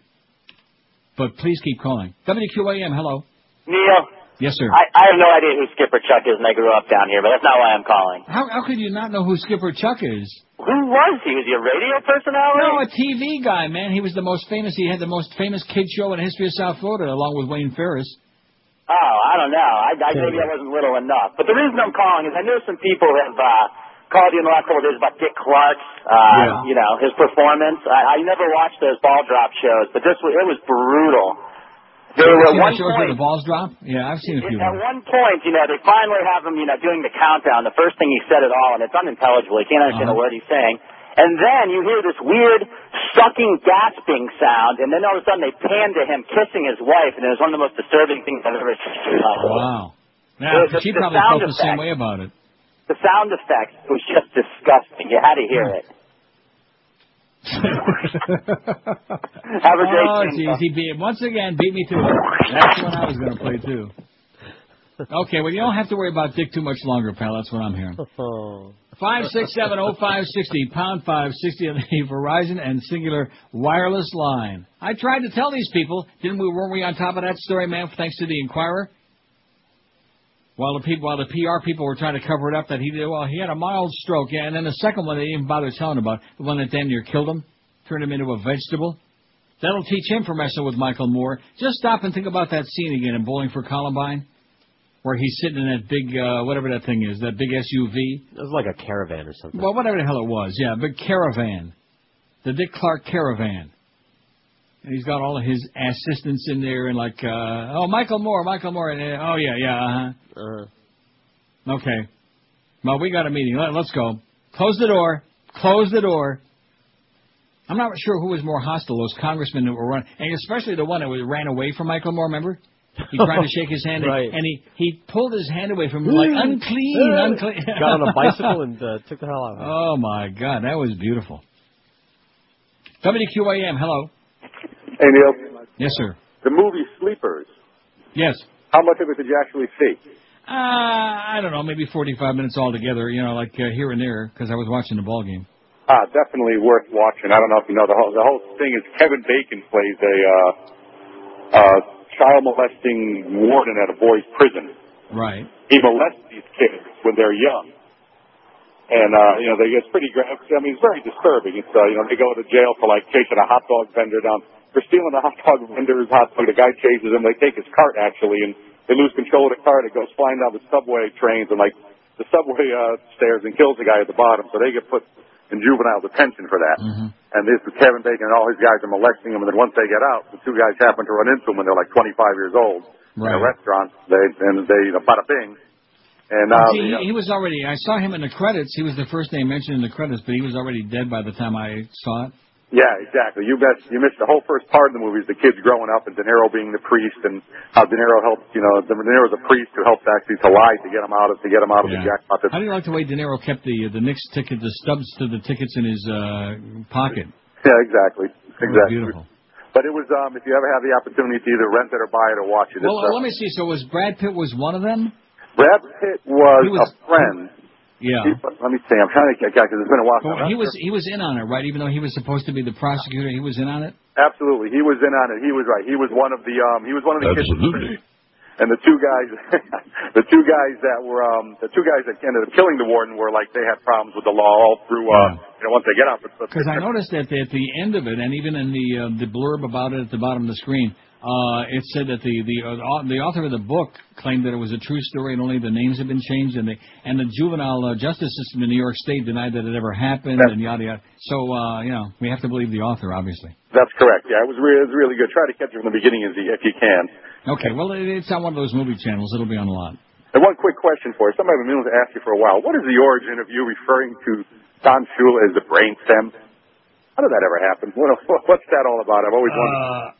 It's from a bit. Uh, that, that's, how did that happen? It's a, in a bit. One of the bits that we have, and I forget by whom, refers to. Uh, it's it's like the future of the Dolphins, and uh, Shula's a brainstem in a jar. Oh, And, oh, that's right. That's so- it. And especially the part where Shula says, I just wasn't conscious. Yeah. It's uh, the comedy of the bit is that Shula is, will never retire, and in the Yeah, year and he- 25 25, right. he's still coaching as a brainstem. his brainstorm is in a jar, and he's still coaching the team. And quite frankly, he could have beat Dave Wannstedt doing it. I guess now we can reform uh, the W as the brain brainstem pretty much. There you go. There Thanks, is- Pally. See ya. See ya. Yeah, the brainstem is your president. Although, uh, of course, to have a brainstem, you have to have a brain, I Right. guess. Well, not necessarily, but he doesn't even have that. I see. No Yeah, it's kind of like that thing about the hole they found in Sharon's heart. I find that hard to believe because in order to have a hole in your heart, you have to have a heart. Well, he had a holy heart. Oh, is that what it was? Was it a For the Holy Holy, holy heart? This is Neil Rogers. This is 560 QAM. It's the one to two hour highway. When some schlumio tries to put me down and says he has a larger congregation, I tell him right away, now listen here, Syndication, you heard of my show, it's number one So be true to your show. Like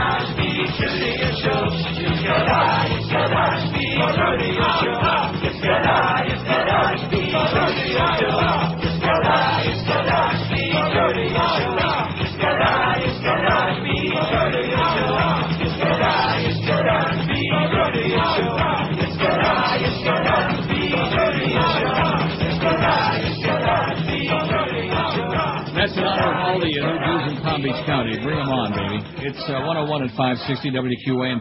Uh, you were right. I think I'm transferring my psychic powers to you. What?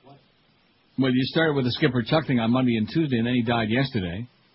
I feel And real now- bad about that. Now you told me, yeah, I think you had something to do with it. You probably put him over the edge. No, I did and now you said that there were oh 2187 the U.S. death toll in Iraq with the seven more today. But 2187. We're approaching that 2200 mark. That'll be the point at which the American public says, okay, that's enough. Not. No, the American public is like busy with the coal miners. Uh, 130 dead Iraqi civilians today, many of whom were, you know, standing in line to be police, but ain't going to be. They're going to be dead police. That's a good 130 Iraqis and 58 yesterday, so that's like 188. You said about 200, so there you go. See? So I I guess probably the, the terrorists, the insurgents, they're monitoring this show, and when you come up with a number, they're like trying to like, uh, okay, we're almost at our quota. All right, for tomorrow? About 30, man. oh no. It's kind of like the porkers with their quota on writing them traffic tickets. Uh, don't get me started. Well, they, mu- they must be having a, a rough time on the new hiatus road there up by me in Plantation because they don't have the big uh, bushes yet. They, they, uh, maybe the probably the uh, hurricane. You had just left town. So this Yeah. little 11 year old girl got struck and killed in a school zone, and the people are screeching, and they say, The people don't stop for these lights. We've told the cops. They don't do anything about it. They just keep running through the lights, running through the lights, and that's exactly what happened. A lady ran a light and, and, and killed a little kid because nobody's stopping for red lights here, but they're, but they're writing speeding tickets. Right. Well, it, it's t- it's dangerous work trying to stop people speeding through them lights. You know, you have to get involved in the middle of traffic and go weaving through there You might and have put to on turn the your lights siren. on. Yeah. Yeah. As opposed to just sitting under a bush, which I was saying about on, on the new hiatus road, they just have these real skinny trees, so they Mhm. can't hide under the bushes or behind the trees yet until they like grow enough crap on them. Until you know. So that's maybe that's about one of the only positives from the hurricane is it blew all the all that foliage away, so that. Porky doesn't have any place to hide on that road. So evidently they're trying to find new places to uh, hang out. You know. Pretty sad. That's really important police work. Make no mistake about it.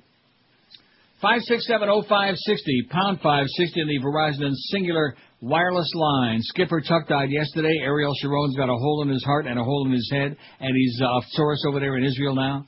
He's hanging on by a thread. Look at that. Clings to life after brain hemorrhage and surgery. and heart function. His brain and his heart are operating by themselves on their own without any kind of intervention whatsoever. You know, the interesting part of this is, speaking of the media can't get anything right, last night one of the reports on one of the networks, and I don't want to say which because I'm not sure which one it was, uh, said, well, his organs are rapidly failing and it'll be a miracle if he lives through the night. And now, didn't she just get through saying that his brain and his heart are functioning on their own without any assistance? Who are you going to believe? And speaking of ass, can you imagine the size of his ass? Good God. I bet you that there are kibbutzes in Israel that aren't the size of his ass. Good God. He's got a big caboose? If he didn't weigh at least 600, man, this, this, I mean, 77 years old, bigger than a house, Mm-hmm.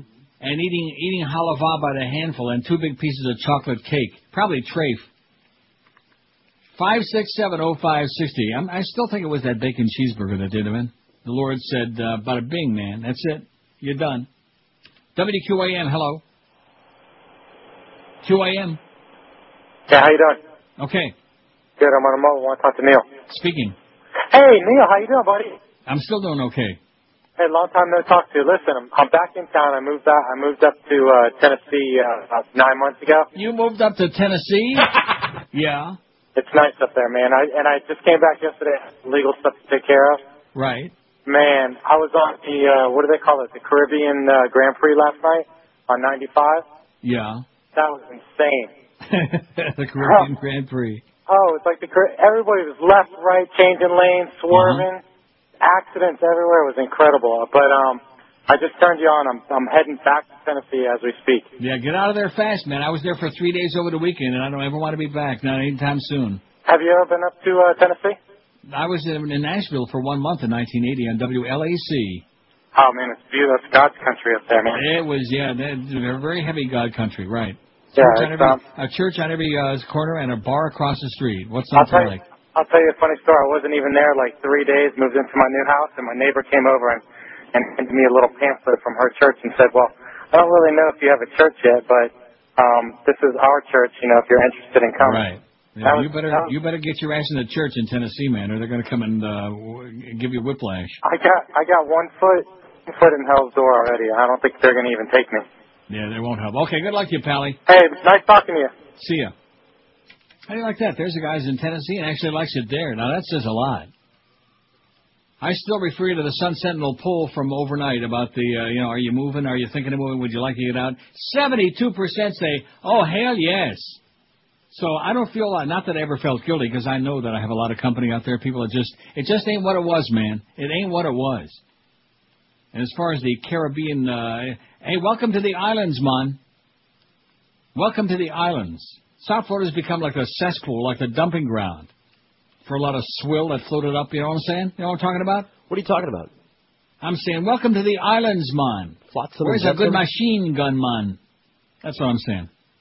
WQAM, hello. Hey, Neil. Yes, sir. Hey, Neil. Neil, uh, I hope Ariel Sharon dies a painful death, and I want to be right there. Okay, well, we'll get you a plane ticket on I, the I want me and you to be right there, Neil. Okay, you can be on one side, I'll be on the other side. Yeah, with a video camera. Okay, I'll pull the plug. with a with a video camera. Five six seven oh five sixty. He'll be dead before the end of the week. You'll see. Yeah, probably. And then they're going to bring in this uh, lackey of his who's just a carbon copy, which is okay because at least he was trying to make a little piece, a piece of this, a piece Yeah, of they're, uh, that, which is kind of interesting because there. he was the one that gave the green light for all those illegal settlements in the first place. But nevertheless, and they're still funding them. But nevertheless, That's don't, we're don't start again with your anti-Semitism will you play as you Palestinian liquor. Although, like I said, those Palestinians. Remember what I said yesterday? Yeah, I'll have to take Man. your word for it. Bring no, no, you don't. Believe me. All right. There are some uh, beautiful Palestinian people, the ones that are still alive. I think I met one guy once. Uh, in Wow. years. WQAM. And you would have liked him too.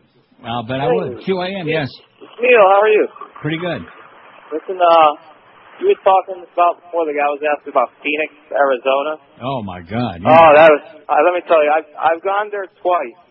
One was for business. The other one was for transit because I had to change a plane to go to uh, Vancouver, British Columbia. Mhm. Now that's a beautiful place. That's what I hear. Everybody Yeah. raves about it. That is a beautiful place, and the temperature was very comfortable. A lot of green mountains with white top snows on the top.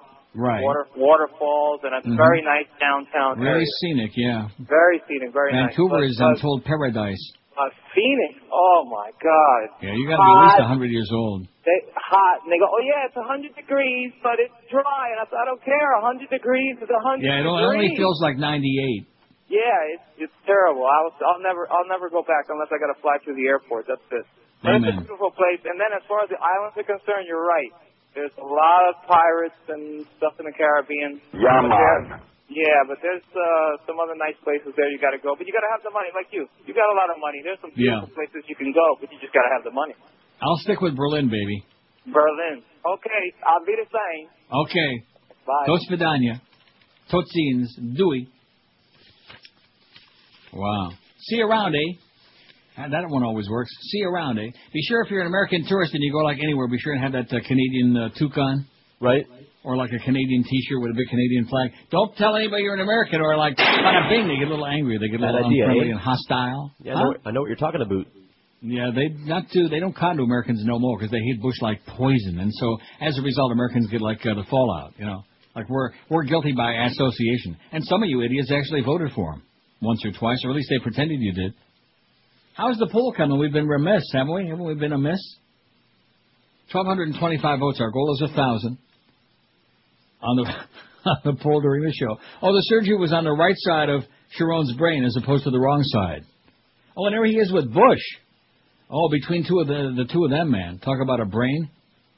Talk about a genius in waiting. Wow. for him for the state that he was in. He was carried out. His treatment was carried out by the. Well, he was carried out. Uh, the most overdone news story of the past year is 1,225 vote. The missing chick in Aruba, 426. And Terry and her Cuba, 310. I'm always impressed by the girls in high school and the marching bands that play the tuba. Have you ever seen that? Yeah, sure. Wow. Talk about having really strong lips. Runaway Bride 221, Michael Jackson trial 99, Fort Lauderdale kid goes to Iraq 63, Hurricane Katrina 25. oh no! Couldn't resist. Oh my God, we've got it all, man. There's there's nothing we don't have. And that was just, you know, I pulled my pants. Oh, yeah, exactly. That was that was beautiful. oh, that just sent me into a into orbit. Hurricane Katrina Mon 25. Rosa Parks dies 22. Who? Iraq War 14. The new Nazi Pope 12. Coal miners only 10. Oh, please. Uh, Republican scandals 8. Supreme Court nominations 6. The Iraq election 6. Hur- and they're still counting, by the way. They're still dumbing up some votes. Hurricane Wilma 2. Asian earthquakes 1. And the London bombings in the London... Tube. None. Zero. Because that was a terrorist act, therefore it's uh, evidently the most... You know, if you if you turn it around and you assume the least votes you got, the more important the story must have been to people. That was the most important of them all. And I thought we uh, couldn't give a crap about our our uh, those silly ass Brits. I couldn't. They give me the Schmitz, the Brits, especially with all that royalty crap, man, with the Queen and Prince William and Prince uh, Harry. Oh, oh, jeez, give me a break. The whole family looks like a bunch of retards. And you want to know why? It's all about centuries of inbreeding. That's what it is. Mm-hmm. You do know that. Oh yeah. About the Battenbergs, I mean Sure. the uh, House of Windsor. Well, they couldn't dilute that royal blood with common. Speaking commoners. of Windsor, I understand they've got uh, a lot of topless bars. They're getting. Uh, there was an article the other day about how the Detroit News is promoting the uh, Super Bowl is in Detroit. Am I right about that, Josh? I actually don't know.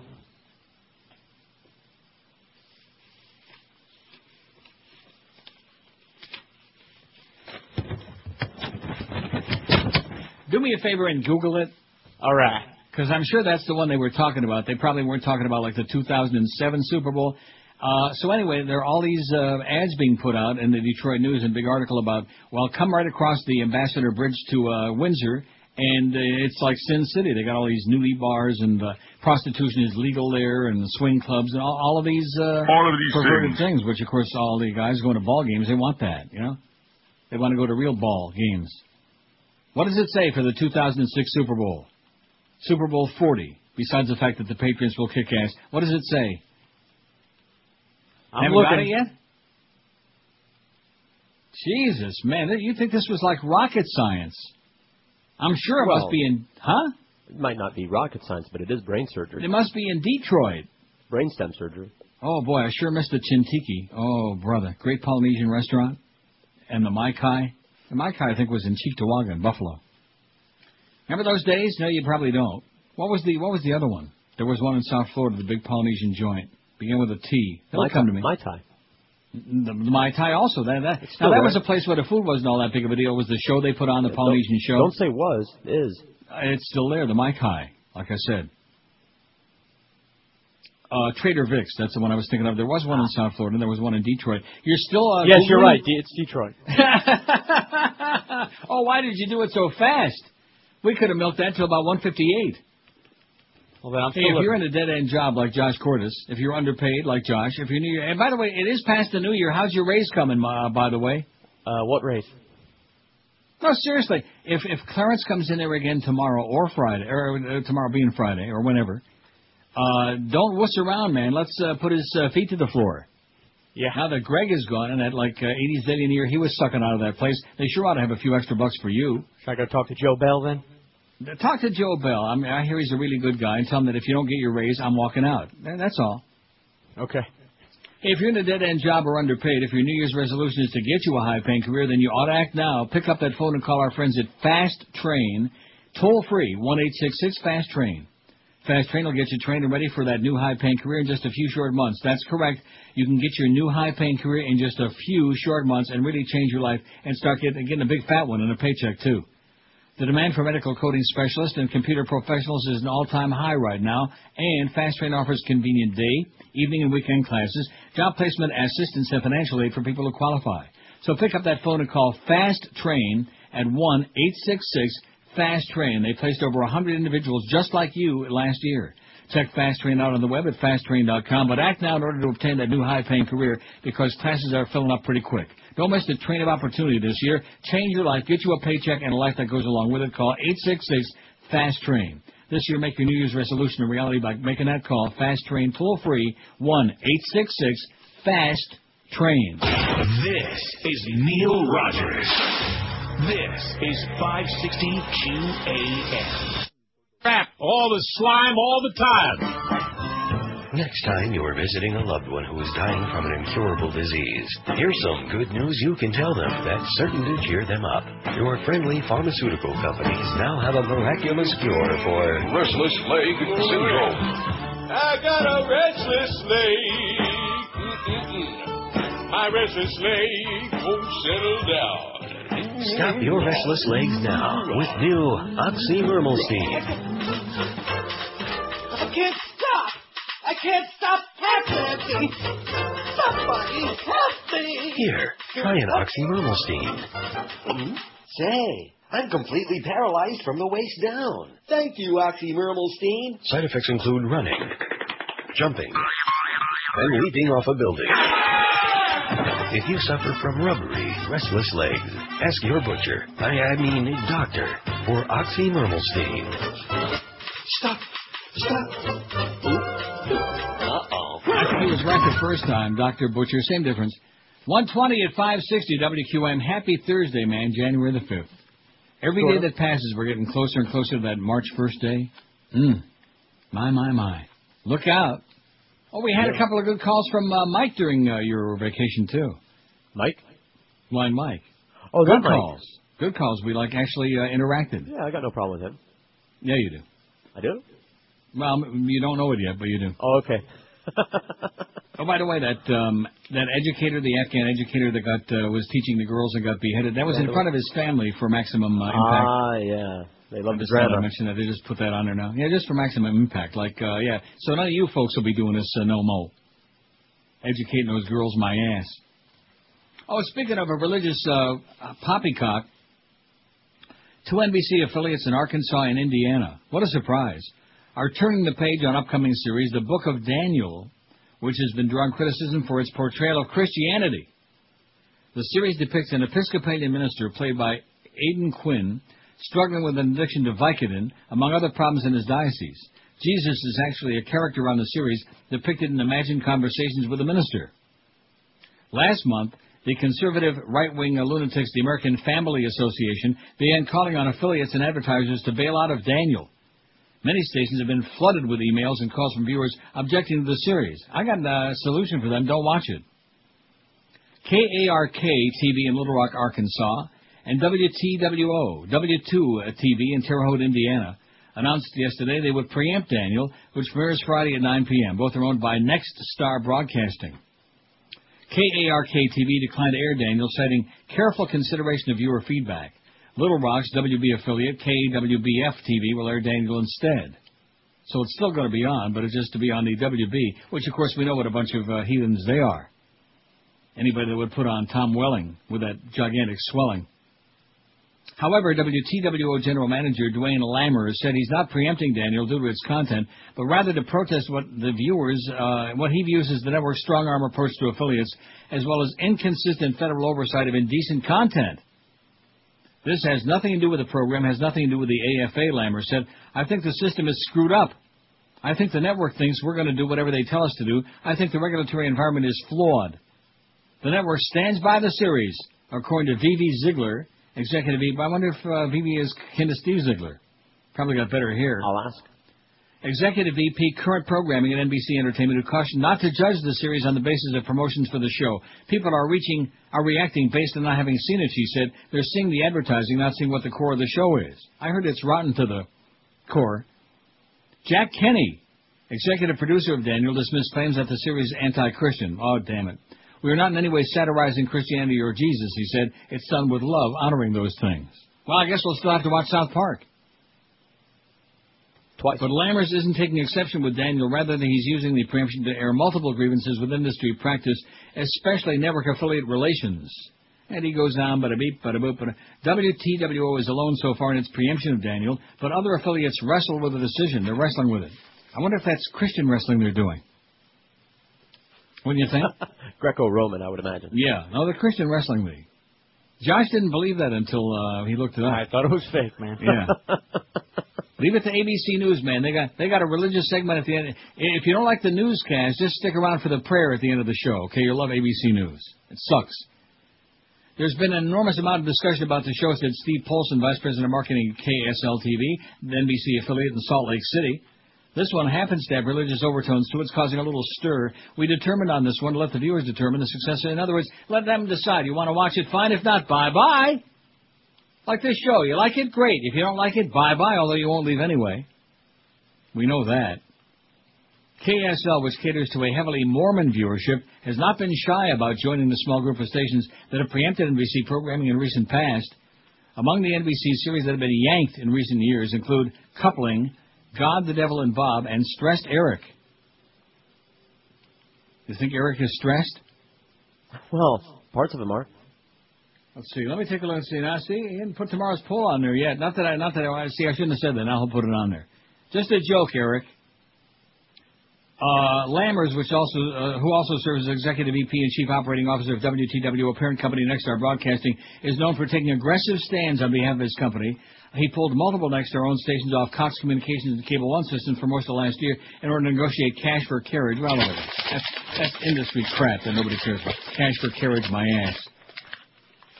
Five six seven oh five sixty pound 560. Your take, Skipper Chuck dies. USC blows the Rose Bowl last night, and one of the most exciting games ever played. All the all of these other all of these things things going on, and these people are it's just the usual stuff, you know. Bada beep, bada boop, bada beep. Same old crap. Never will change. WQAM, hello. Hey, Neil, how's it going? Pretty good, Pally. What do you got? Good. Uh, listen, before the game last night, I was flipping on my uh, TV and I looked at VH1, a show called 40 Greatest Pranks. Did you ever see it? No. Yeah, well, they just had one prank on. They were talking about W uh, before he was elected in the office. After he got elected in the office, some prankster in the White House uh, on every keyboard popped the W off because that was his logo to his uh, campaign. W, you know, hold up three fingers. And they said it was like ranked the 16th greatest prank in history where some prankster, every keyboard or typewriter in the White House, they pulled the W letter off so no one could type that letter. I'll be damned. I thought that was pretty funny. I see a little symbolism involved there too. Yeah, yeah the, well, they also went on to show on how he got. They showed one of his speeches where he was going on. They showed Al Gore talking about the internet and all that. He's like, well, you know, he thinks I'm dumb. We'll see who the smart one is. If you look at the internet address, what's the first letter in it? He goes W, and he goes, now there's three of them. W W W. So I'm three times smarter than Al Gore. oh man. It was funny, man. It was funny as that. Thanks for the good listen, news. You, you talk about symbolism, right? All these people talk about how George Bush thinks he's God. Then you start reading the Bible, and God, what was God known for? Destroying a lot of lives, right? Well, he's uh, living up to it, baby. I'm telling you, he, he thinks he's God. He he figure, well, you know, Jesus can flood the earth. I'll just, uh, you know, kill everybody with arms, you know. Okay. Have a great life, Pally. I'll pray for you. Okay. Better get with the program, baby. Making subversive calls like that on the radio, they'll recognize your voice. They'll be tapping on your door three o'clock this morning, and then bada bing, you know, won't see him no more. Good caller, but uh, it won't be long for this earth. You don't be knocking the Fourth Reich with that kind of uh, anti-American verbiage. They have Viz. That's correct. WQAM, hello. George is so caught up in rev. WQAM, hello. Hey, Yes, sir. uh, hold on, let me get here where I can speak in private. Okay. Well, my drug Get habit's get under better the. I than think yours being- is. My drug habit's better than yours. Is that Rush? Yeah. Okay, thanks, Rush. Wow, five, six, seven. I told you, man. See, you, you were away for a while, and I know you did a couple of shows since you've been back, but you missed the good stuff lately. It's been I always it's miss been the good phenomenal. stuff. Because a lot of see a lot along with that stuff from the Caribbean, a lot of the good drugs are coming in too. That's why Colombia is no longer the uh, the leader. Now it's Mexico has passed them like they were standing still in that white powder, and most of it, of course, is coming flooding across the border with all those illegal aliens that George Bush loves and that uh, Lou, Lou uh, uh, Dobbs is so crazy about. You know, the interesting thing about Lou Dobbs is uh, he's hysterical about illegal aliens and about outsourcing of jobs and just about everything else that the Bush people are doing. But his true colors show every time, like the the ratings uh, come out, the approval ratings. Well, the president, uh, don't count him out yet. He just went up a couple of points. About, you know, he just can't help himself, man. He's kind of like Miss Drudge in drag. Hey, Matt. You fairy. 28 after 1 at QAM. Resolve yourself to get a better night's sleep this year in 2006 by calling 1-800-MATTRESS. Do it right now. Because nothing's got a bigger impact on your daily health, well-being, and productivity than a good night's sleep. And you can get one as soon as tonight if you call Dial Mattress right now at 1-800-MATTRESS. If your mattress is more than 10 years old or it's noticeably sagging or lumpy and you're not getting a good night's sleep, guess what? Time for a new one. And when you call Dial Mattress, you can choose from the complete line of all the top names in the business. Sealy, Simmons, Serta, King Coil, Tempur-Pedic, and Stearns and Foster Hewitt. Mattress takes same-day orders all day long from Kendall to Stewart, from Palm Beach to Fort Myers. And like always, you still pick the two-hour window, the date and uh, when you want your mattress delivered, and they show up 99.7% of the time on time. Like noon to 2, 1 to 3, a 2 to 4, whatever. A lot of folks at QM are uh, satisfied Dial a Mattress customers, including yours truly. I know you will be too. It's a guarantee. So start off the year right with a new mattress from Dial a Mattress. Don't put off getting a better night's sleep any longer. Pick up that phone right now and give them a call at 1-800-MATTRESS, 1-800-MATTRESS, or log on to their website at mattress.com. Dial a Mattress, the only smart, the only easy way to get you a great night's sleep. Call 1-800-M-A-T-T-R-E-S. Leave off the last, last S because it stands for Sensational Stupendous Savings. This is Neil Rogers. This is 560 QA. Bitch. Absolutely. Well, don't miss the new movie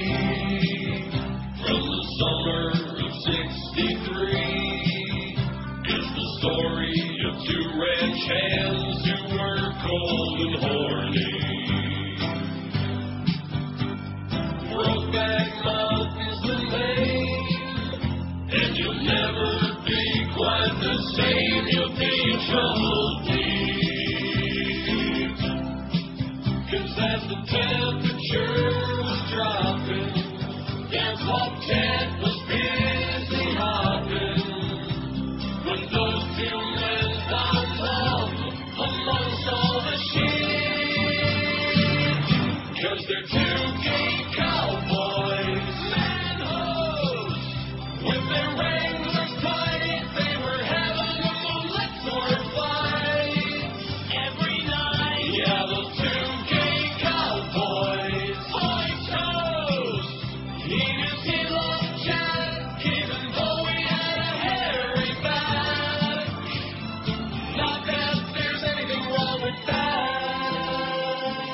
You fairy. Well, I tell you one thing, we got 80,000 bits about that Bareback Mountain.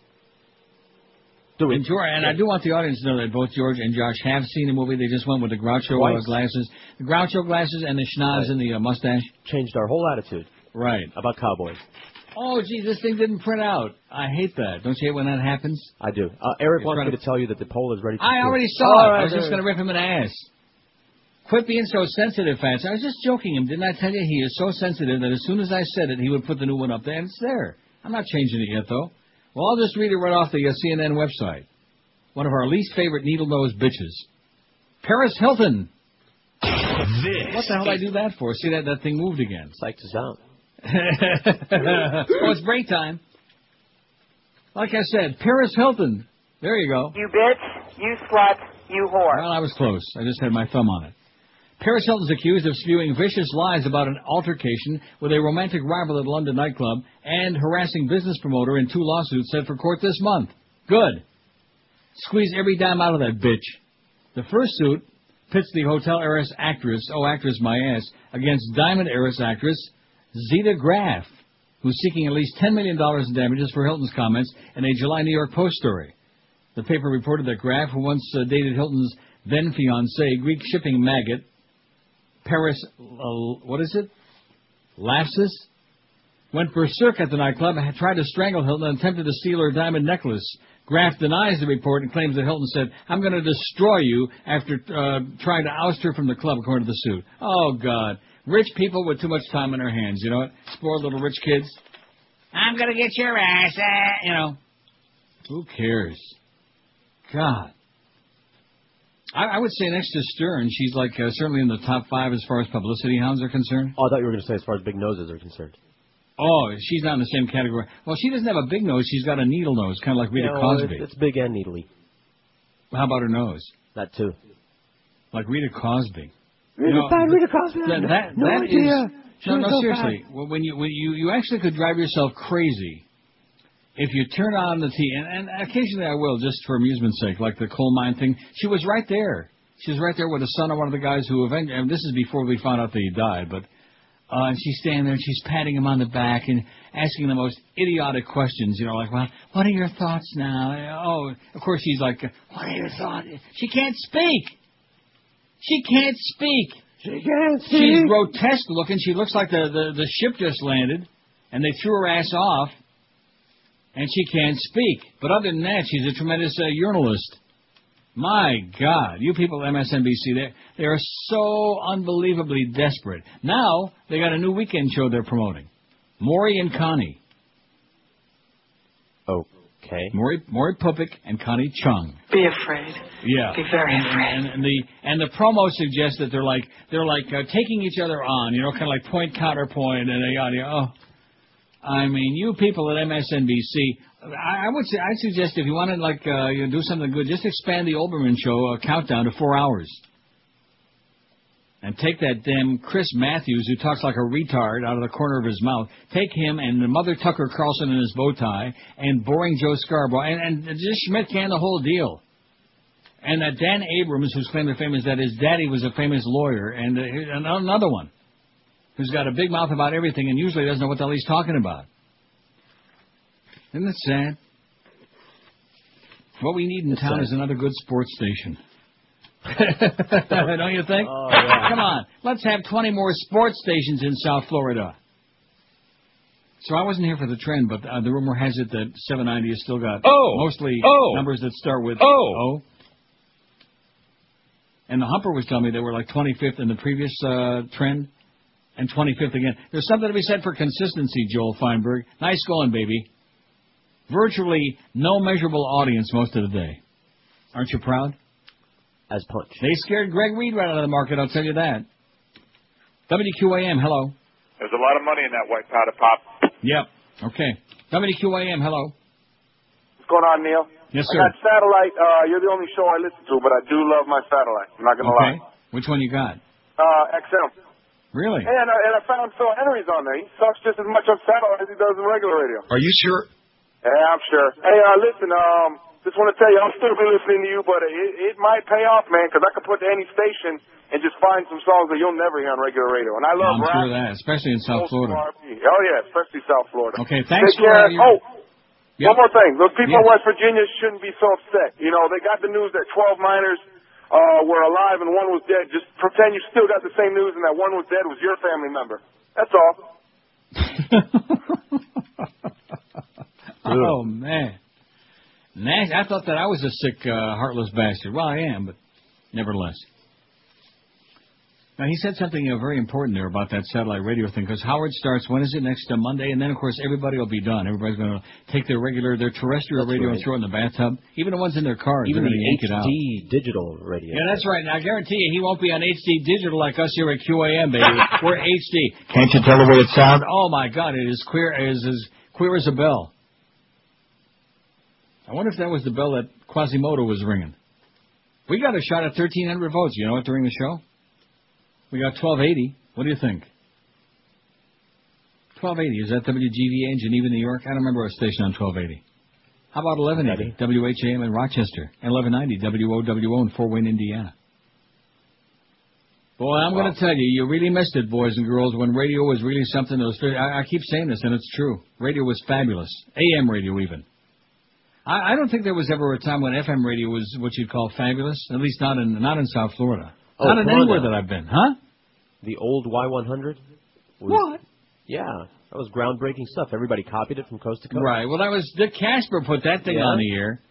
Cecil Heftel and Dick Casper, rest in peace. I used to alternate. This is Neil Rogers. Oh, This Yeah, but- is Snooze, 560 but what about- AM. Or booze. Absolutely. Nick are over. Guess all the rumors were true. Jess can date the jackass guy. Nick's got strippers to do. Jessica and Nick are over, and now both of them are free. I'll miss that goofy newlywed show on MTV. Oh no, her father Joe lied to all of us. With any luck, he'll be run down by a bus. Jessica and Nick are over. Sometimes that's just how it goes. when you marry someone who thinks wings come from buffalo. Oh no, her father Joe lied, he's such a pain. With any luck, he'll be run down by a train.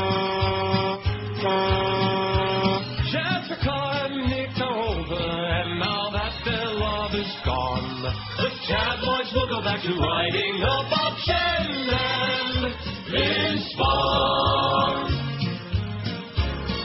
Speaking of the hurricanes, I know there's not too many people talking about that grotesque altercation in the tunnel at the end of the 40 to 3 thrashing they took in the uh, uh, Chicks Afraid Bowl. Yeah, they got a beating twice. Yeah. That, that's always really classy, you know, when you like uh, get blown off the field 40 to 3 and then you start gooning it up again in the uh, tunnel after the game. That that you know, if all else fails, that you went goon it up, baby, goon it up. And that uh, seems to be it. Well, know, we're going to fire a bunch of coaches and fire everybody else, and Paul Dee and uh, Donna and everybody, because we're pissed off. They lost three games in one season. Man, aren't we cursed down here, boys? And the Dolphins, even though they uh, won their last six and they wound up with a winning record, nine and seven, don't make the playoffs again. Aren't we cursed down here, guys? Twelve ninety means we got ten more votes to thirteen hundred. Last time I checked, you think we ought to do that? You can do it! Yeah, we can do it. The audience can do twelve ninety one. They're they're pouring in by the ones now. Oh, your your buddy on line nine is back again, calling from probably it's an in town call too. He's probably dialing long distance because he wants special attention. No, I'm serious. Maybe it's. WQAM, hello.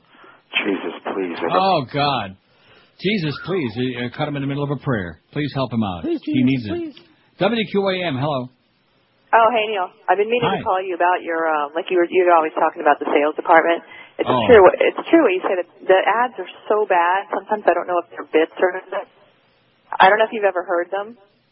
If you've Well, we're not going to talk to some of the about ads. our ads because I we know, I know, you. We don't want to lose about any. them. Yeah. I know, but some No, that's not that's not what I'm talking about. The sales department doesn't make the ads. The sales department are the ones that are supposed to sell them. No, I know, but who they sell to? This some of these people are crazy, like the woman for the restaurant. Yeah, okay, well, whatever. Okay, there she goes again. Like the, yeah. They just Say don't hi it. to uh, Joel, by the way. Say hi to Joel Feinberg for me. I guess they figure I'd be impressed because it's a female voice, so therefore we're going to leave her on to like trash whoever the hell she wants. Five six seven oh five sixty. Oh, he's back. WQAM breather line. Public, public, public. it's the Eddie wannabe. Oh man, Eddie Envy. No, Now he's we've been heard it called for a while now. This guy, he's the Eddie wannabe. I, I think we probably like. Now, who was telling me? Is it you that doesn't like the Eddie thing, or was it Josh? That's me. Oh, Oh, I- that's Josh. Josh like gets uh, he gets all freaked out with that Eddie.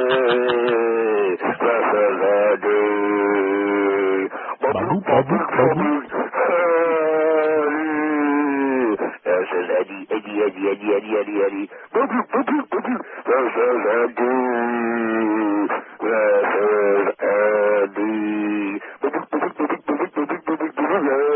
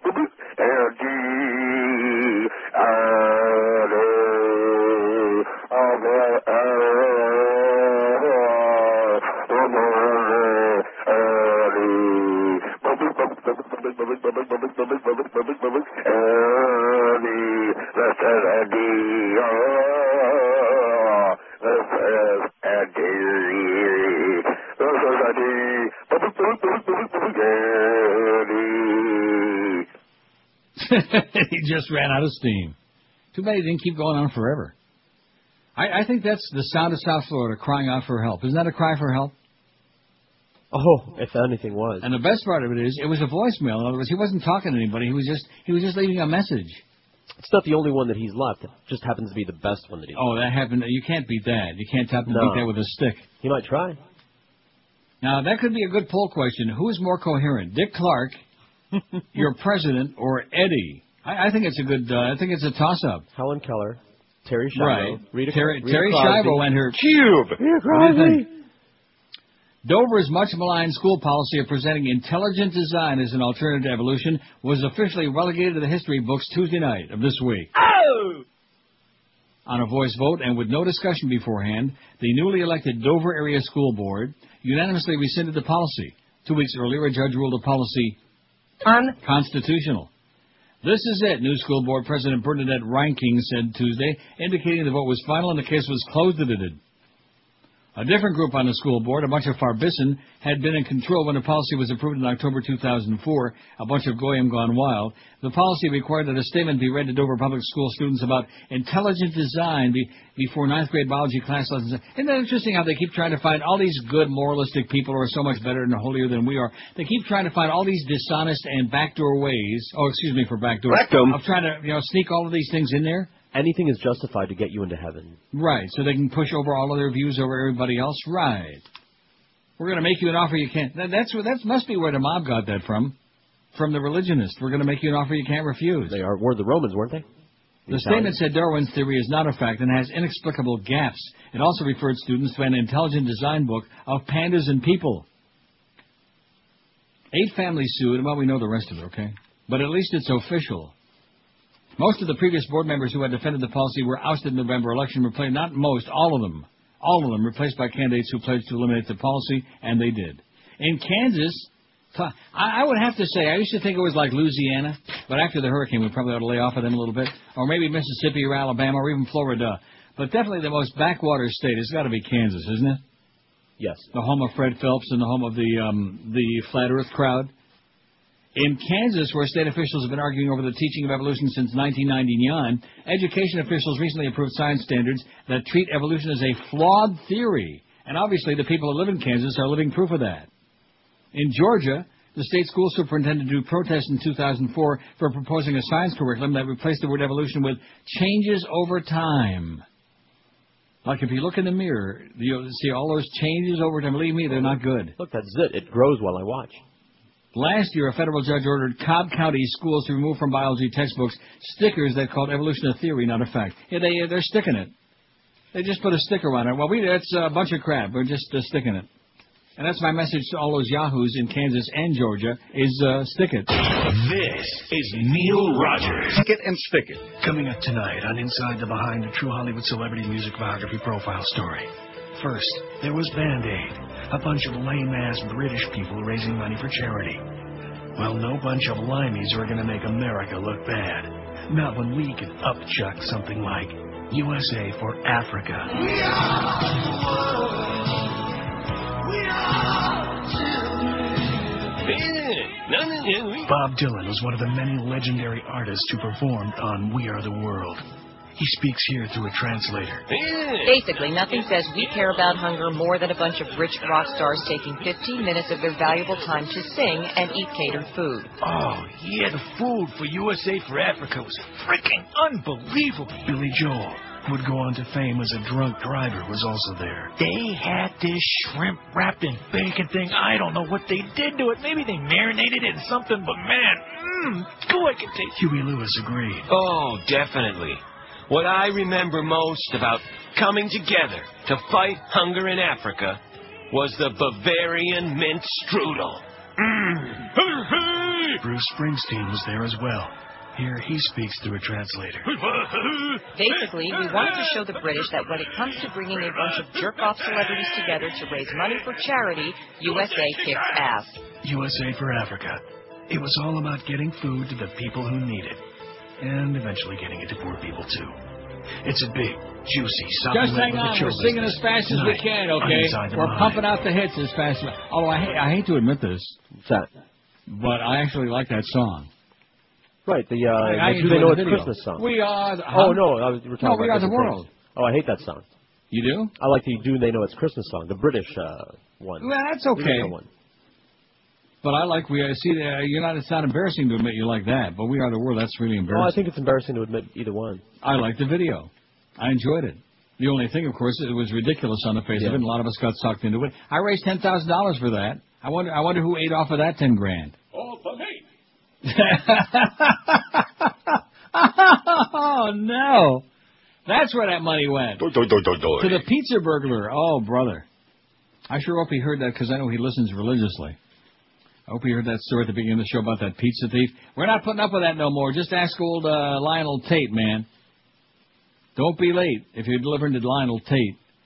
1,310 votes today on the uh, musical dial. That's not too bad. Of course, we started the poll about, what, a week ago? Yeah. The most overdone news story of the past year is the missing chick in Aruba and 457. But you know something? In spite of all the coverage, Yeah. I still don't know what the conclusion of it was. Is there is there like an ending? Uh, what Shark happened? food, man. They fed her to the sharks. They they knew that a long time ago. They just did, didn't want to admit it and didn't want to give up and didn't want to say, "Look, man, you're." Now, How do you know that? Are you just guessing? That's what the Inquirer said.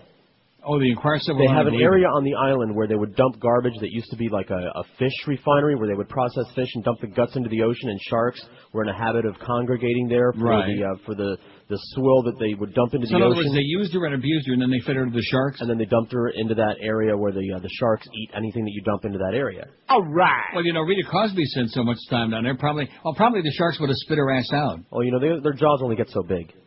Oh my God! Talk about the jaws of life. Good golly, Miss Molly. She is she she's probably to me the most unctuous person that's ever on television anywhere now. I, I can't think of anybody even close. Even Paris Hilton seems like a breath of fresh air compared to Rita Cosby. I don't know. Daryn Kagan kind of grosses me out. Kids, no. See, you're holding that uh, rush thing against Yeah, her, and so is he. Think He's holding that thing against her. What a thought that is. Doesn't that make you want to vomit? Twice. Missing chicken Aruba uh, wins uh, hands down your pants. 457. She's gone. She's uh, shark food, fish food. Oh, fish food. Terri and her cube. 332. The runaway bride. 237. Maybe she's uh, at 7-Eleven getting a Slurpee for her boyfriend. Now, what, whatever did happen with that? Not that I care. I just, I'm just wondering because you're always saying we need to get the follow up, like in Right. Magnolia, the ending. Closure. They, she did her community service, and she uh, has is still undergoing psychological treatment as an outpatient. Well, that's that's a good idea. My, at least on an inpatient would be even better. Michael Jackson trial 104, guilty as hell. Fort Lauderdale kid goes to Iraq 70. Hurricane Katrina 26. Rosa Parks dies 22. Who did Mo? The Iraq War 15. New Nazi Pope 12. Coal miners 10. You wait in about six months we take the poll again. The coal miners, the thing that'll have like a thousand. Oh, by the way, don't hang up after the show. I got to ask you something. Republican scandals 8, Supreme Court nomination 7, Iraq election 6, Hurricane Wilma 2, Asian earthquakes 2, and the London bombings in the London Tube 0, the big O. Bye, bye, bye.